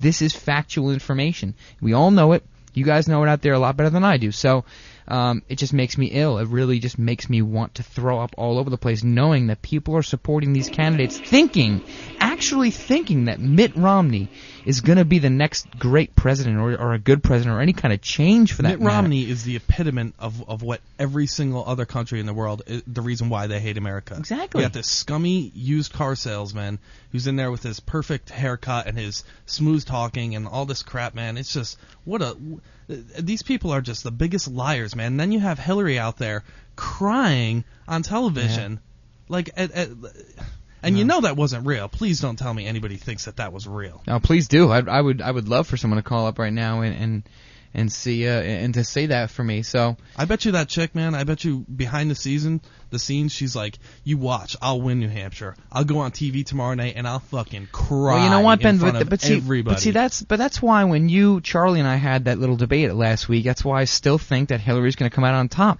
I just think that it's rigged. I think it's fixed, and I really believe that whoever's got the power is going to control things. I mean, maybe that's a stupid thought, but uh, you know, I don't consider myself to be a very stupid person. I know that uh, Hillary has connections, and uh, hey, she just had this miraculous win over Obama when Obama had all the momentum. So maybe I'm not just so far uh, out of it, but nevertheless, I want um, to get into. I have a I have a, an article here, and uh, uh, about Hillary plants and about uh, Oh, that people was the, that that was the plant. Yes, uh, Hillary. I'm so Hillary sick of Hillary planted right now. people in her audience. Um, she planted a guy in her audience that held up a sign that said "Iron my shirt." Uh huh. Ha ha, great. Yeah, haha. She planted them in there. Now, why did she plant Wasn't them in an, here? wasn't there an issue though, Ben? Hold on. Wasn't there an issue a couple about a month ago, two months ago, where she apparently the campaign planted people or asked people to ask certain questions, and she called on them because she knew what questions they were going to ask. Yeah, yeah. She's she's the epitome of Sick. fakeness, Sickness. and she's just a, a, a just completely scummy person. I mean, the guy the guy who uh the guy who was uh the, who brought up the sign "Iron my shirt" um actually was was uh seen later on with a uh, with a Hillary. Sticker all over Hillary stickers all over his uh, laptop, and uh, she also planted uh questions for in, in debates and also planted people in the audience. Uh, she what else did she did some something else uh, where a gentleman was seen later on wearing like a pro Hillary button, something like that. Man, I mean, she's got the personality of an ostrich. Let's be honest, folks. She's got no, she's got nothing. She's not warm. She's not. You can't really approach her. So I think all the stuff now that's going on with her and then crying, she starts crying, and she's like, "I right love after this right after what we were all talking about the other week, where where she had just gotten that opinion pullback about how she's supposed to be looking like you know she's supposed to have no no uh, feelings. Animal So- Farm Show and Revere. God help us. We'll be back. You thought you thought you thought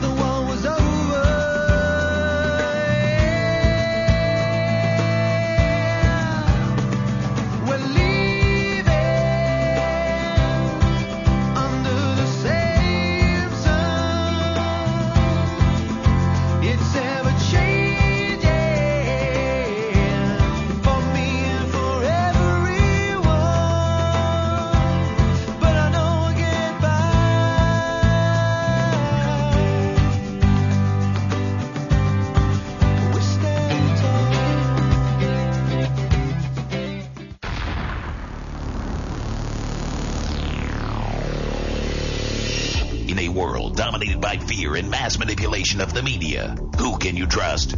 Just when you think there is no hope alive, you find out that there is an alternative news source to turn to. Revere Radio Network, keeping the dream of sovereignty and freedom alive for all. Revere Radio Network.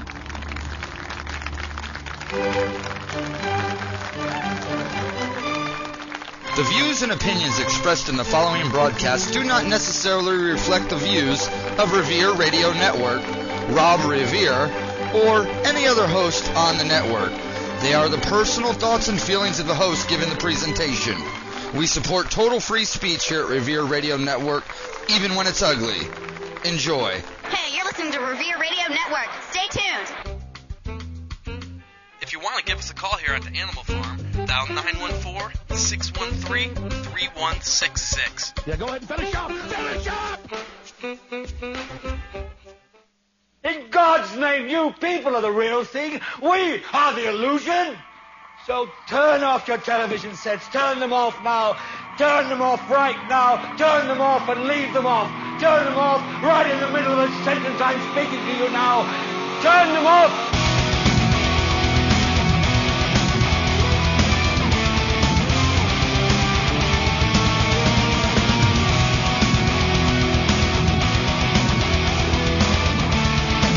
Okay, folks, we're back. Animal Farm Radio Show. All right, so the majority of the show has been a lot of ranting. We have uh, talked about some some pretty bad news. We had a little bit of good news here and there, but uh, anybody on our email list, we did I did send the email out to you guys uh, last night, and we do have some really good news, Ben, to announce, and I want to give you the honors of doing it. So there is uh, some sun, sunshine uh, during the show at least, and it's not all just bad news. Okay. Um, are we ready? I think Do we're we ready wanna- for the big announcement, for the big news. Can we get a drum roll, Pyth? We get a drum you roll? have a drum roll? We're gonna get a drum roll. Ah, excellent. All right. We are going to be on We the People Radio Network. That is right, folks. Mhm. The Animal Farm.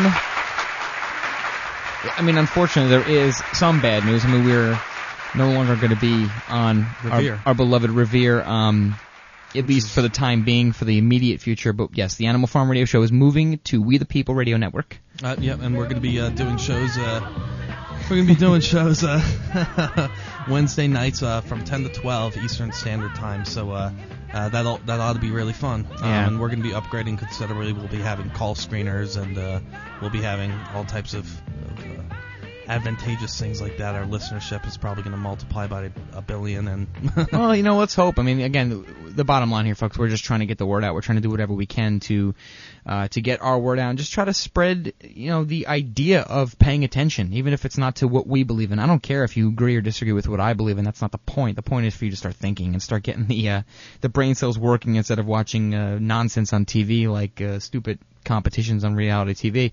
So thankfully, uh, Ben and, and everybody, all the people involved in the show, we've really been pulling hard and trying to uh, to get our name out there. And, and Revere has been so great for us. I mean, it, you know, we really just want to. I want to. I want to personally say thank you to Rob Revere and, and to King Mob and to um, And to Guyman Guyman. and- and- Guyman's been great. So and everybody else, man, I, I, I have to go into my own diatribe about Revere because it's where I started. I had been doing my own solo show on Revere for you know over over a year at least, uh, on and off, and it was just great. Revere's always you know doors always been open at Revere. You could always say whatever you want. There's been zero censorship whatsoever. Revere is the The is model. the, is the model It for, really for is. free speech, and it's just and I, I can't I just can't say enough about it. It's just the greatest. It really Yes. is one of the greatest radio stations. it sets uh, the it there. sets the greatest example in my mind. Ben. Yeah, absolutely, and and you know, we're gonna be plugging Revere like crazy when we're on Oh, We the People, for sure. people because you know it is it is a great network, and hopefully all you guys will uh, be listening to us on We the People, and uh, and you'll call in, you'll say what's up, and uh, you know Revere Revere radio listeners will uh, call in and hopefully plug Revere over there. Yeah, I mean, you know, being part of the Friday Night Fight Club whole thing has been great too. And again, they all they embrace us with open arms, and it's been it's been a, a really good time. So you know, again, I'd like just to say thanks to all the people who made this possible, the listeners, and and uh, of course Robert Revere and King Mob and Guyman. Uh, thanks again. And you know, hey, you never know, maybe we'll be back. We're doing some more shows. We want to just do as much as we can, and I guess this was the first step for us. And uh, you know, we want to keep going. So there, the future is unknown at this point. Hopefully, we uh, hopefully the 1955 bill won't pass, uh, or maybe it already did pass. Hopefully, won't be taken out of our houses by the uh, gulag. But Yeah, hopefully. you know, we're, we're going to keep trying our best, folks, and just try to get the word out as much as possible to as many people as possible. And that's kind of why we're doing this. So, uh, you know, once again, thanks. And, you know, we're going to do some more news and, and get some more stuff out there. But call us, uh, 914-613-3166 to tell us, uh, whatever you want to tell us at this point. Just kind of open lines for the rest of this show. Uh, we have some more things to talk about. Guyman Guyman dropped us an Insta message earlier, and he had said, "While you guys are still on Revere, don't forget to get out all your shit, piss, fuck, cunt, cocksucker, motherfuckers." Oh, my goodness. Oh, boy. Oh, that's- boy. We just. well, I mean, you know, kind of good. Anybody who's listened to our show over the last uh, 13 weeks and has known that you know, we we don't usually throw any bad words out there. We try to keep things on a level playing field. So anything that's happened tonight, we have, um, you know, like Guyman says, we're just trying to maybe get our our last kicks in at this point. I guess whatever you want to call it. You think it's my opinion of it? I think it was. Yeah, I mean, nevertheless, let's let's get back somewhere on track. I mean, uh, we've talked a lot about Glenn Beck over the last ten weeks, and I think. Uh, Excuse oh you, my goodness! How am I supposed to go on after that? What am I supposed to say? The turd. There's yeah, well, yeah. Of course, Ben has dubbed him the turd. That's his official name in, on the animal farm. But I will, you know, and I was always the kind of guy confused about Glenn Beck the whole time. I don't really understand what he's trying to do. One day he's pro-constitution, next day he's pro-fascism or whatever, pro-dictatorship. This um, particular audio clip I'm, I'm about to play is another one where I got to applaud Glenn Beck, where got he's the turd? well, he was genuinely, uh, first of all, doing a great job in covering the right topics. I do. I gotta say, I agree. I mean, you Ben, you saw and you even agree with it. So I do. If you name any of the real big threats that our nation faces, you are bound to find a large number of respected people who will argue that it's really no big deal. There is one exception to this. One scenario that we face as a nation that virtually every expert agrees could bring America to its knees, and it ain't global warming. The real story is this scenario is already playing out, and no one from the political realm wants to address it. Tonight, we're going to. One week ago today, the first baby boomers became eligible for early retirement under Social Security. Hang on, stay with me for just a second. Over the next 20 years, another 78 million Americans will join them. The result is that every single household in America, your home, now essentially owes our U.S. government over $400,000 each. That's just to finance those two programs. Well, you don't have $400,000 in cash sitting around? Yeah. Yeah, me neither. You're not really alone. And that's the Yes, problem. Our country is technically bankrupt. Politicians try to confuse you with all these sorts of complicated numbers and formulas about our financial future. Oh, no, you really don't have to worry about it. But it's very simple. The government works like your house works. Our government has promised far more money than it actually has or probably ever will have. USA Today has calculated that we would need to stash away 58 trillion, that's with a T, 58 trillion dollars right now in order to generate enough interest to pay for future obligations. You may or may not have heard that our current investments total approximately zero dollars. Because unlike Al Gore's stump speech a few years ago, there is no lockbox. There's no dollars hid away anywhere. Now, I am probably a lot like you when it comes to this stuff. I mean, it puts me to sleep like that. mad, isn't it? But what woke me up was uh, in a book that I was reading, I found something called The Menu of Delayed Pain. I want to show it to you. This basically shows the options that we have to pay for our future debts. For example, if we acted back in 2003, we could have fixed everything by raising payroll taxes by 95%. Sure, not pretty, right? But now in 2008, because of compounding interest on money we already owe, we have to raise them by 103%. And the other options you see there in the right-hand column aren't much better unless you happen to be, you know, enjoying paying 74% more in federal income tax. Unfortunately, the American people never got to see those numbers because they were pulled out of the 2004 budget just a few days after then Treasury Secretary Paul O'Neill, who had ordered the analysis, was fired. And why were they pulled? To me, it's simple. Because our leaders in both parties believe we can't handle the truth. Well, you know what? They're wrong. What we can't handle and must demand stop are the leaders who refuse to tell us the truth. So tonight, I want to introduce. Okay, well, he goes on to interview a guest, and it's a really good guest, and I suggest that everybody go check it out if you're interested. Uh, you know, the first reaction to me is, well, again, you know, again, Glenn Beck here, is, uh, you know, bleeding heart patriot Glenn Beck. I guess that's the one they sent that night. I guess they didn't. I guess so. they- I guess the neo-feudalist, neo-fascist one stood home and was watching TV. I don't know what to say, but nevertheless, I have to give credit where it's due. And He and, you know, actually, um, he he referred to Ron Paul in terms of the only presidential candidate that's He did, to. Ben. Yeah, f- listen, you gotta you gotta call it the way you see it. Absolutely, he did You say do. that the only person talking about this issue uh, is Ron Paul, and you know, I guess uh, not to make fun of it, it real. but to take the words out of Pyatt's mouth, yeah, I guess the death threats made some kind of difference, and I don't condone those. Nobody here does. That's we we already covered that, but yeah, uh, Glenn Beck was fair and balanced about this one, and I think he was telling the truth and seemed very passionate about it. So, uh, be that as it I, may. gue- I guess it comes to a point where you kind of just get scared, even if you're Glenn Beck, even if you're like, okay, I'm on top of the mountain, I'm super rich, I'm getting paid by the establishment, but even though I'm super rich, my dollar's going to be so worthless that I'm going to end up being poor. You know, Well, again, I guess you got to care at some point. Well, I, I guess so, and I guess you know, um, I, I could I guess all day. Doesn't really make a difference gonna- what I guess, but the, my, my overall viewpoint of the whole situation uh, with with Glenn Beck is. uh, Again, the contradictions just make me scratch my head. If you're going to sit here and pretend that you're a patriot, or maybe you are a patriot, that you really care about some of the major issues. Okay, Islamic fundamentalism is not one of those major issues of this country right now. Really not debatable. Sorry, Rudy. Hate to, you know, bang on your parade, but um, if you really want to talk about the major issues that are hitting American citizens right now, um, you know, that's definitely one of them. Social Security and, and inflation and finance. And we talked about that with Charles Ratner last week, so check out that podcast. Well, here's the thing, man. All the all the freaking uh all the presidential candidates out there, all the bullshitter presidential candidates are talking about change. They've monopolized this word change, and they've basically raped it and left it for dead. Um, so that anybody that does yeah. actually talk about real change, It's been um, just- trampled. yeah, just gets just gets thrown into the mix, you know. And you cannot you cannot talk about change unless you talk about the debt and lowering spending and cutting and cutting, you know, and cutting you know these welfare fo- programs and and cutting all of our spending. I mean, you just can't talk about change unless you unless you address that and unless you address inflation, unless you address things like uh, our, our incredible our you know 50 60 trillion dollar deficit that we've Yeah. that we've basically enveloped because George of our W. of our nanny state, you know. Sure, and you know, and, and it's not just about. You see, the thing is, I don't, I don't war. want folks to get the wrong idea, at least about my viewpoints and opinions. The, the, to get America back on track is not just about some politician going into office and making changes and, and, and trying to change laws and working with Congress. Yeah, yeah, sure. That's a huge part of it. I think that's a very large part of it for the most part. It's a lot about us, though, folks. We have to start changing our behaviors. We got to start becoming accountable.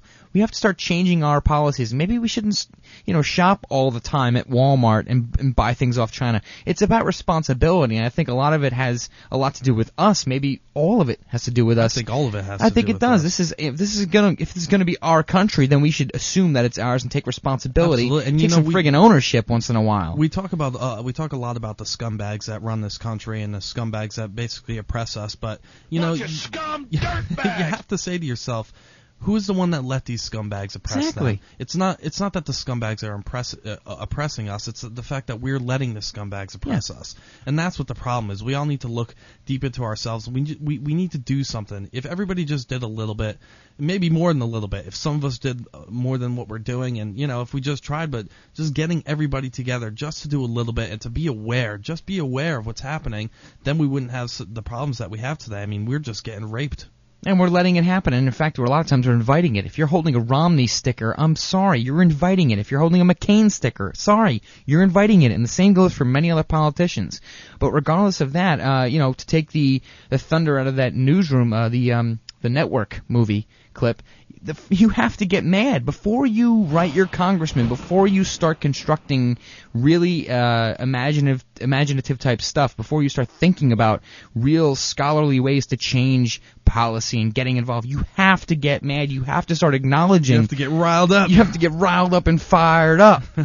okay, you have to start. I want you to rise up and get fired fired up. That's right. I mean, you- angry, you gotta just grind- just start grinding your grinding teeth, your teeth. and just get mentally ready. Do it. But if they keep pushing, we're gonna take them. And I mean, take them savage. I mean, run them down. I mean, take their heads and just ram them into the concrete. when they just those heads just bust open. Ah, just crush them. You know what I'm talking about. Just bite big, huge, bloody chunks right out of them. Nothing can stop us. Absolutely. I mean, Nothing can just- stop us if we get mad. We we gotta get mad. folks. It, there are 400, almost 400 million people in this country. We have the numbers. All we have to do is get involved, get angry, start understanding that you know what's going on is not about Democrat versus Republican. That's not what this is about. This is not a football game. It's not a basketball game or a hockey game or a baseball game. It's not left and right. It's not black and white. It's not red and blue. It's not that. It's about you taking your freedoms, using them, not taking them for granted, and start taking your voice and using it. Okay, oh boy, there we go. God bless America. I swear I didn't sleep with her. I don't know, you know, I don't know what to tell you. We've been touting the same stuff for, for, for how long, and you know, we're trying to get our message out there. And you know, listen, if we're wrong, then we're wrong. But Well, you know, uh, it- that's what this country was founded on. That's exactly what we did.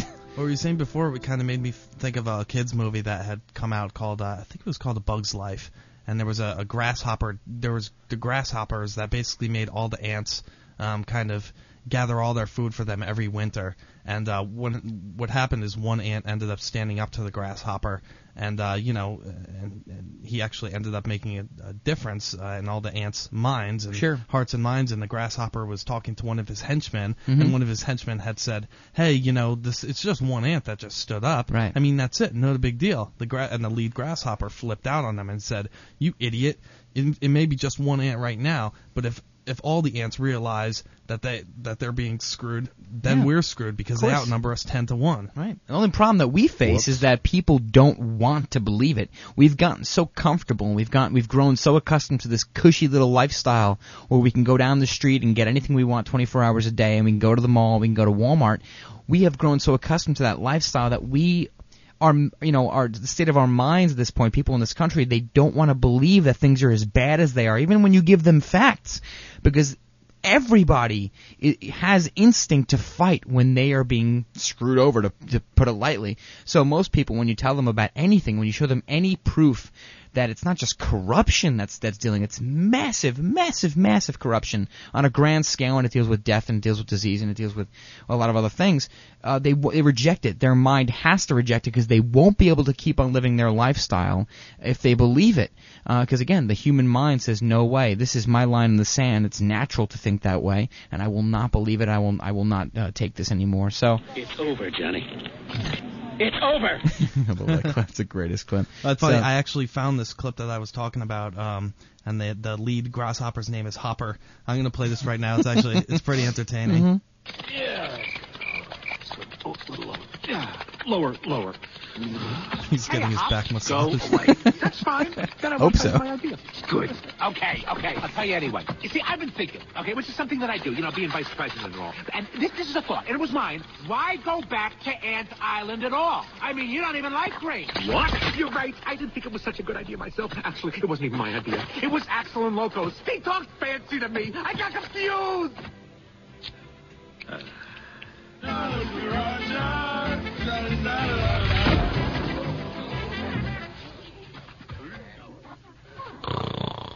Guys, order another round because we're staying here. Yeah. What was I thinking going back to Ant Island? I mean, we just got here, and we have more than enough food to get us through the winter, right? Why go back? Alrighty. Well, it seems as though it's some kind of poetic justice that we should have our first technical difficulty uh, on our last show. I don't know. Uh, maybe it's just me. Well, nevertheless, so apparently we had a bit of a drop off there. So I don't know where you guys left off with us, but we were talking about ants and ant farms and uh, grasshoppers, and we are the people, and we have the majority. We have the power. We don't have control.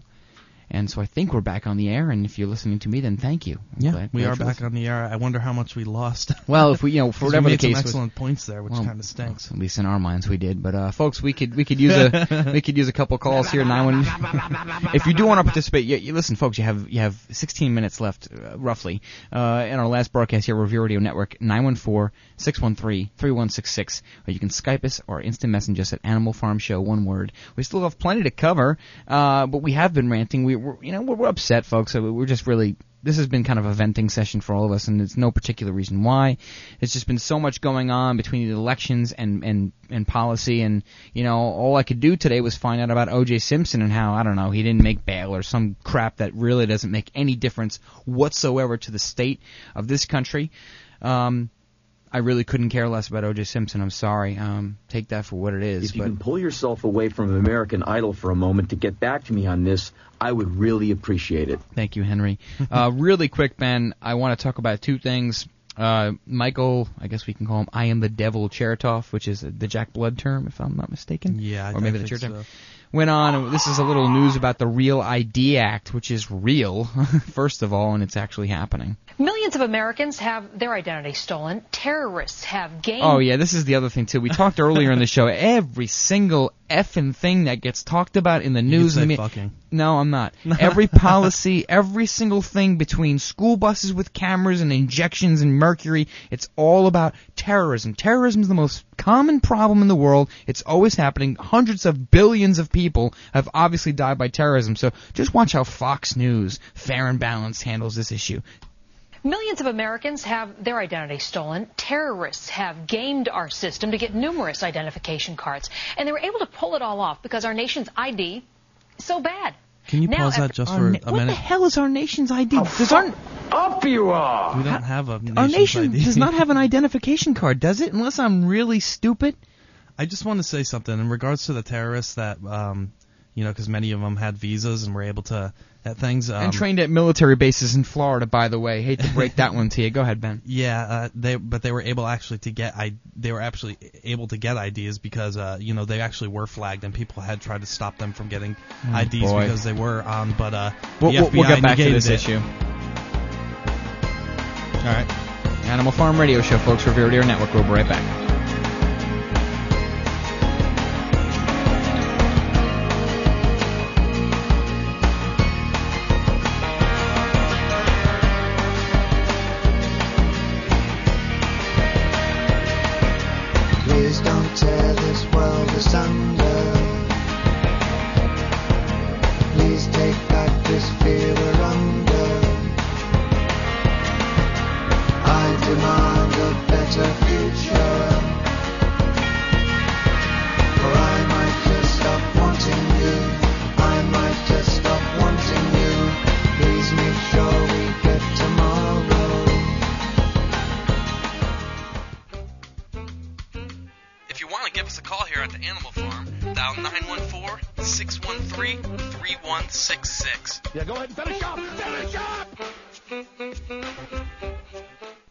America is a great nation, but all great nations stumble at times. Our economy is weak. Our national borders are ignored. The cost of health care continues to rise.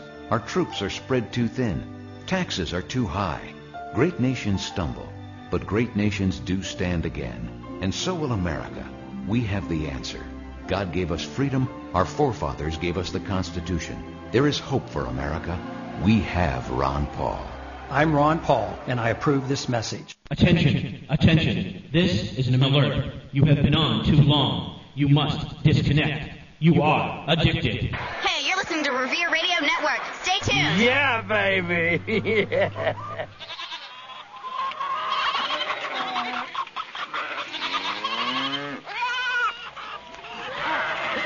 Class? Class? Okay, ladies and gentlemen, we're back. Listen to the Animal Farm here on the Revere Radio Network.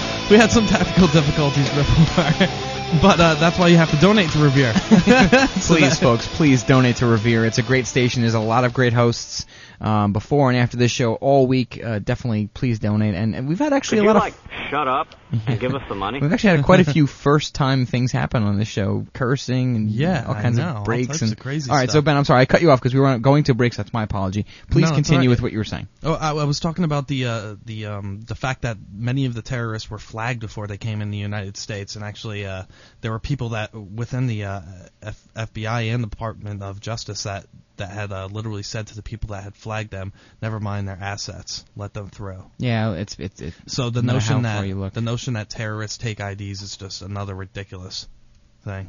Yeah, it's it's unbelievable. Yeah, and just just take a look at that notion alone of just, just the facts surrounding the terrorists that apparently hijacked these planes and did all these horrible attacks in our country.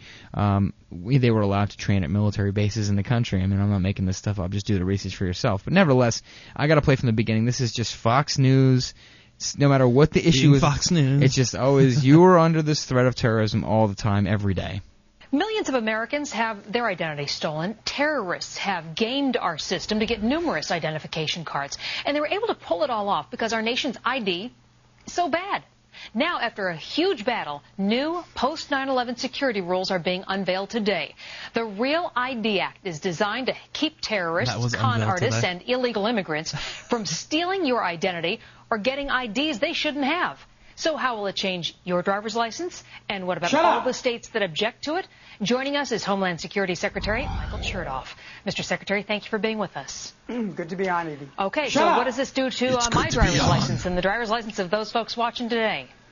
well, what's going to happen over the next 10 years is as you go for a driver's license renewal, starting in at the end of 2009, you'll get a new driver's license which has additional security features. And notice during this whole interview, he doesn't really talk specifics. I don't think he ever uses the RFID term. He doesn't really talk about the chips. He just says that there'll be s- secret things. You'll be required to establish your identity Skeletor. I'm sorry. when you go in to get the renewal. And very importantly, you'll be required to establish that you are legally present in the U.S. That's designed to keep illegal immigrants from using these kinds of driver's licenses. That's a good thing. Well, you know, you of all people know what kind of a rap this was getting uh, off the bat. Uh, the AC Just just note that Chertoff talked about illegal immigrants coming into the country because I have another clip after this. CLU and a number of governors were just saying, look, this is an invasion of privacy. You're going to be checking on people's legal status. You're just going fishing. So how did you get around that?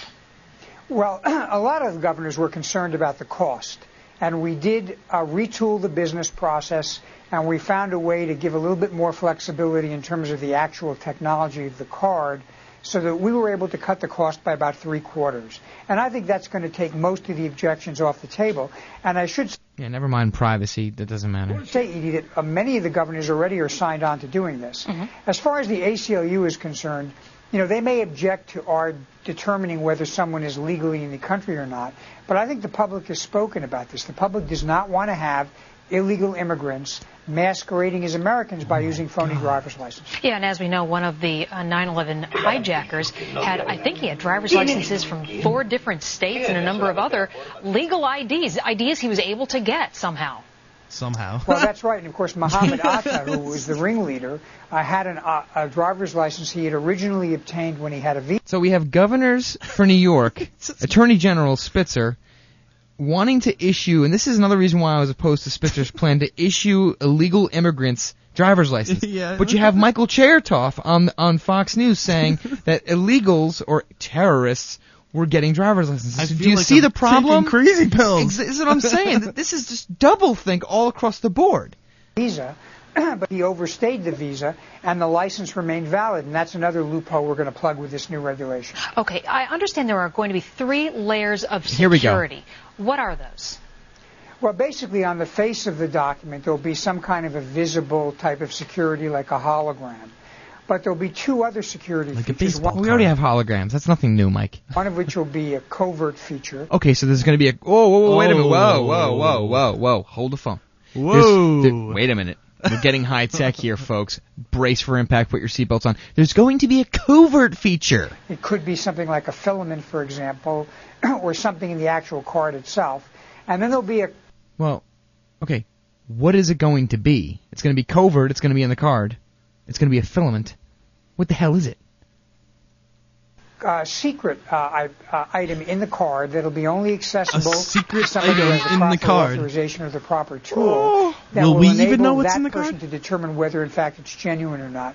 And all those features make it very, very difficult, if not impossible, for somebody to fabricate or counterfeit a real ID driver's license. Well, as you've been plugging away at this, uh, some of the more, let's call them reluctant governors have been uh, coming on board with this. But what about those who are still saying, you know, the, we just don't agree with it in, in, in face of it? What happens? What will their IDs be valid from those states? Well, the, Edie, the law is very clear about this. If a state absolutely rejects this and refuses to take any steps to implementing this, then that state's driver's licenses come this May will no longer be acceptable identification for getting on an airplane or getting oh into I want you to listen to I that. can't wait to get a microscope No, no, no, shoved no, no. no. my I- ass. I- I this, can't wait this, for it. This is basically the point of this radio show is to expose this type of information. I'm going to play it again, and I want you to listen really, really closely and try for just 10 seconds to put all your political beliefs behind you, no matter what they are.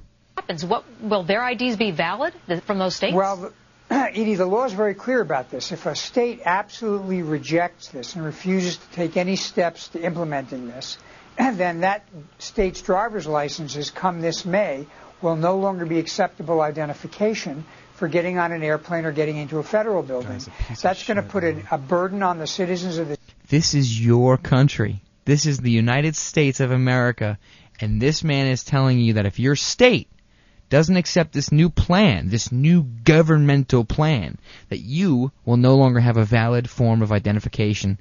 This is what Alex Jones has been talking about ah, since God So knows when, since 98. He's been so talking Michael about this. So Michael Skeletor Chertoff is now in charge of all the United States of America. Now he has the ability to say, "Hey, this is what the law says. If your state doesn't like it, then you're not going to be able to fly. You're not going to be able Yeah. to this. You're gonna, Well, so you it. better lobby your state to get these real ID acts." And that's what happens. Go ahead. And then we have a secret, and then we have a secret thing that's inside of these chips that maybe you won't even get to know about. But it, what it's basically going to be, it's going to be a digital, it's going to be a biological fingerprint, or whether it be DNA, or whether it be an RFID chip with your number attached. That's going to go into a large database that we're not going to tell you about. But basically, it's going to be, uh, it's going to be uh, fraud proof. Yeah. Complete control with just the flick of a switch. This is and Gotta this is, love it. this is not conspiracy theory. This is not ridiculous. This He's is- on there saying He's it. on the news. This is Michael Chertoff on the news saying this to you.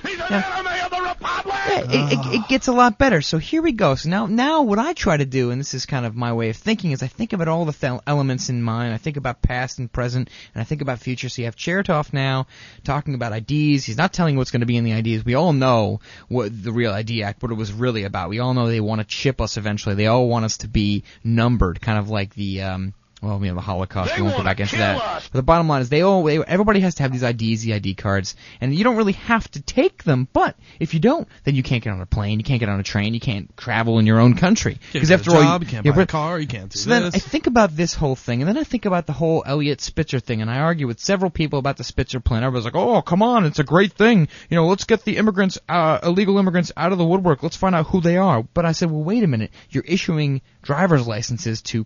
Possible terrorists. And this argument seemed to work. But then Fox News did a really good report on the border problem. So here we are having these Real ID Act and these identification cards are going to be given to American citizens so that all these fraud problems will be taken care of and all the illegal immigrants will, you know, won't be able to get away with what they get away with. But then we have the Fox report. The highest uptick in violence reported along the San Diego Tijuana border. So why is this happening, huh? We sent Adam Housley back down to the border to find out why he's live now. Adam, good morning.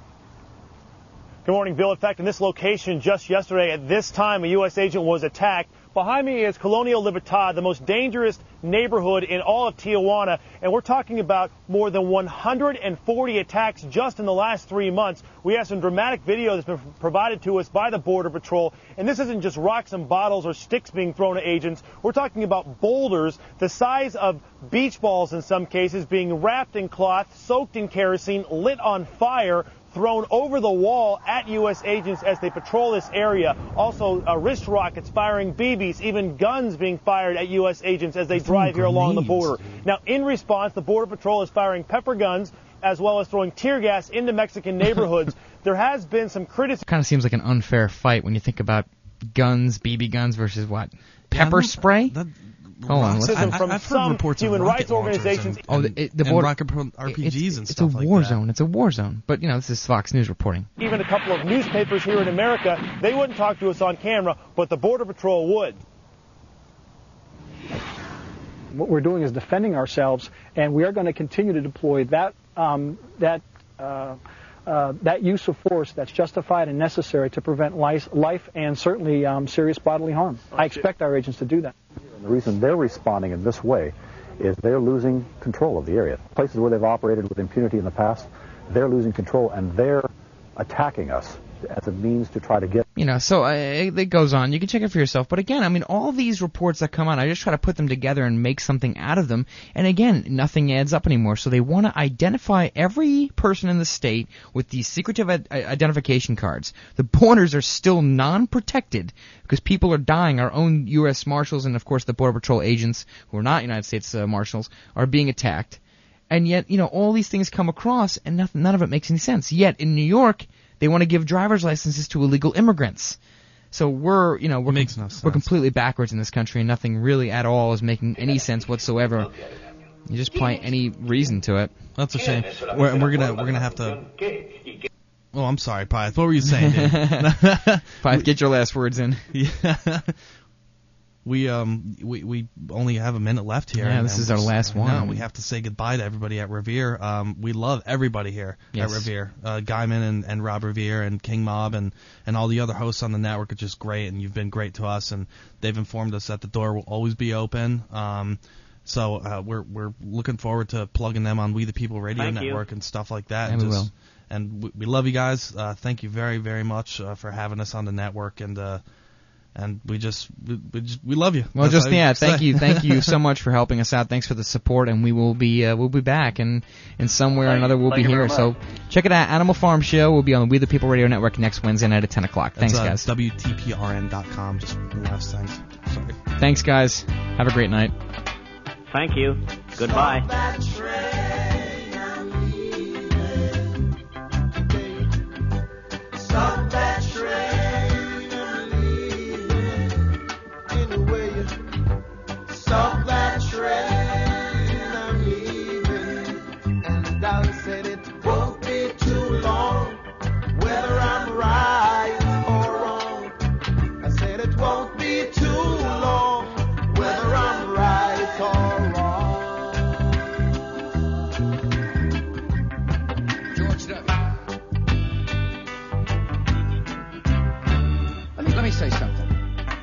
George W. Let me let me say something. George W. All my good life, I've been a lonely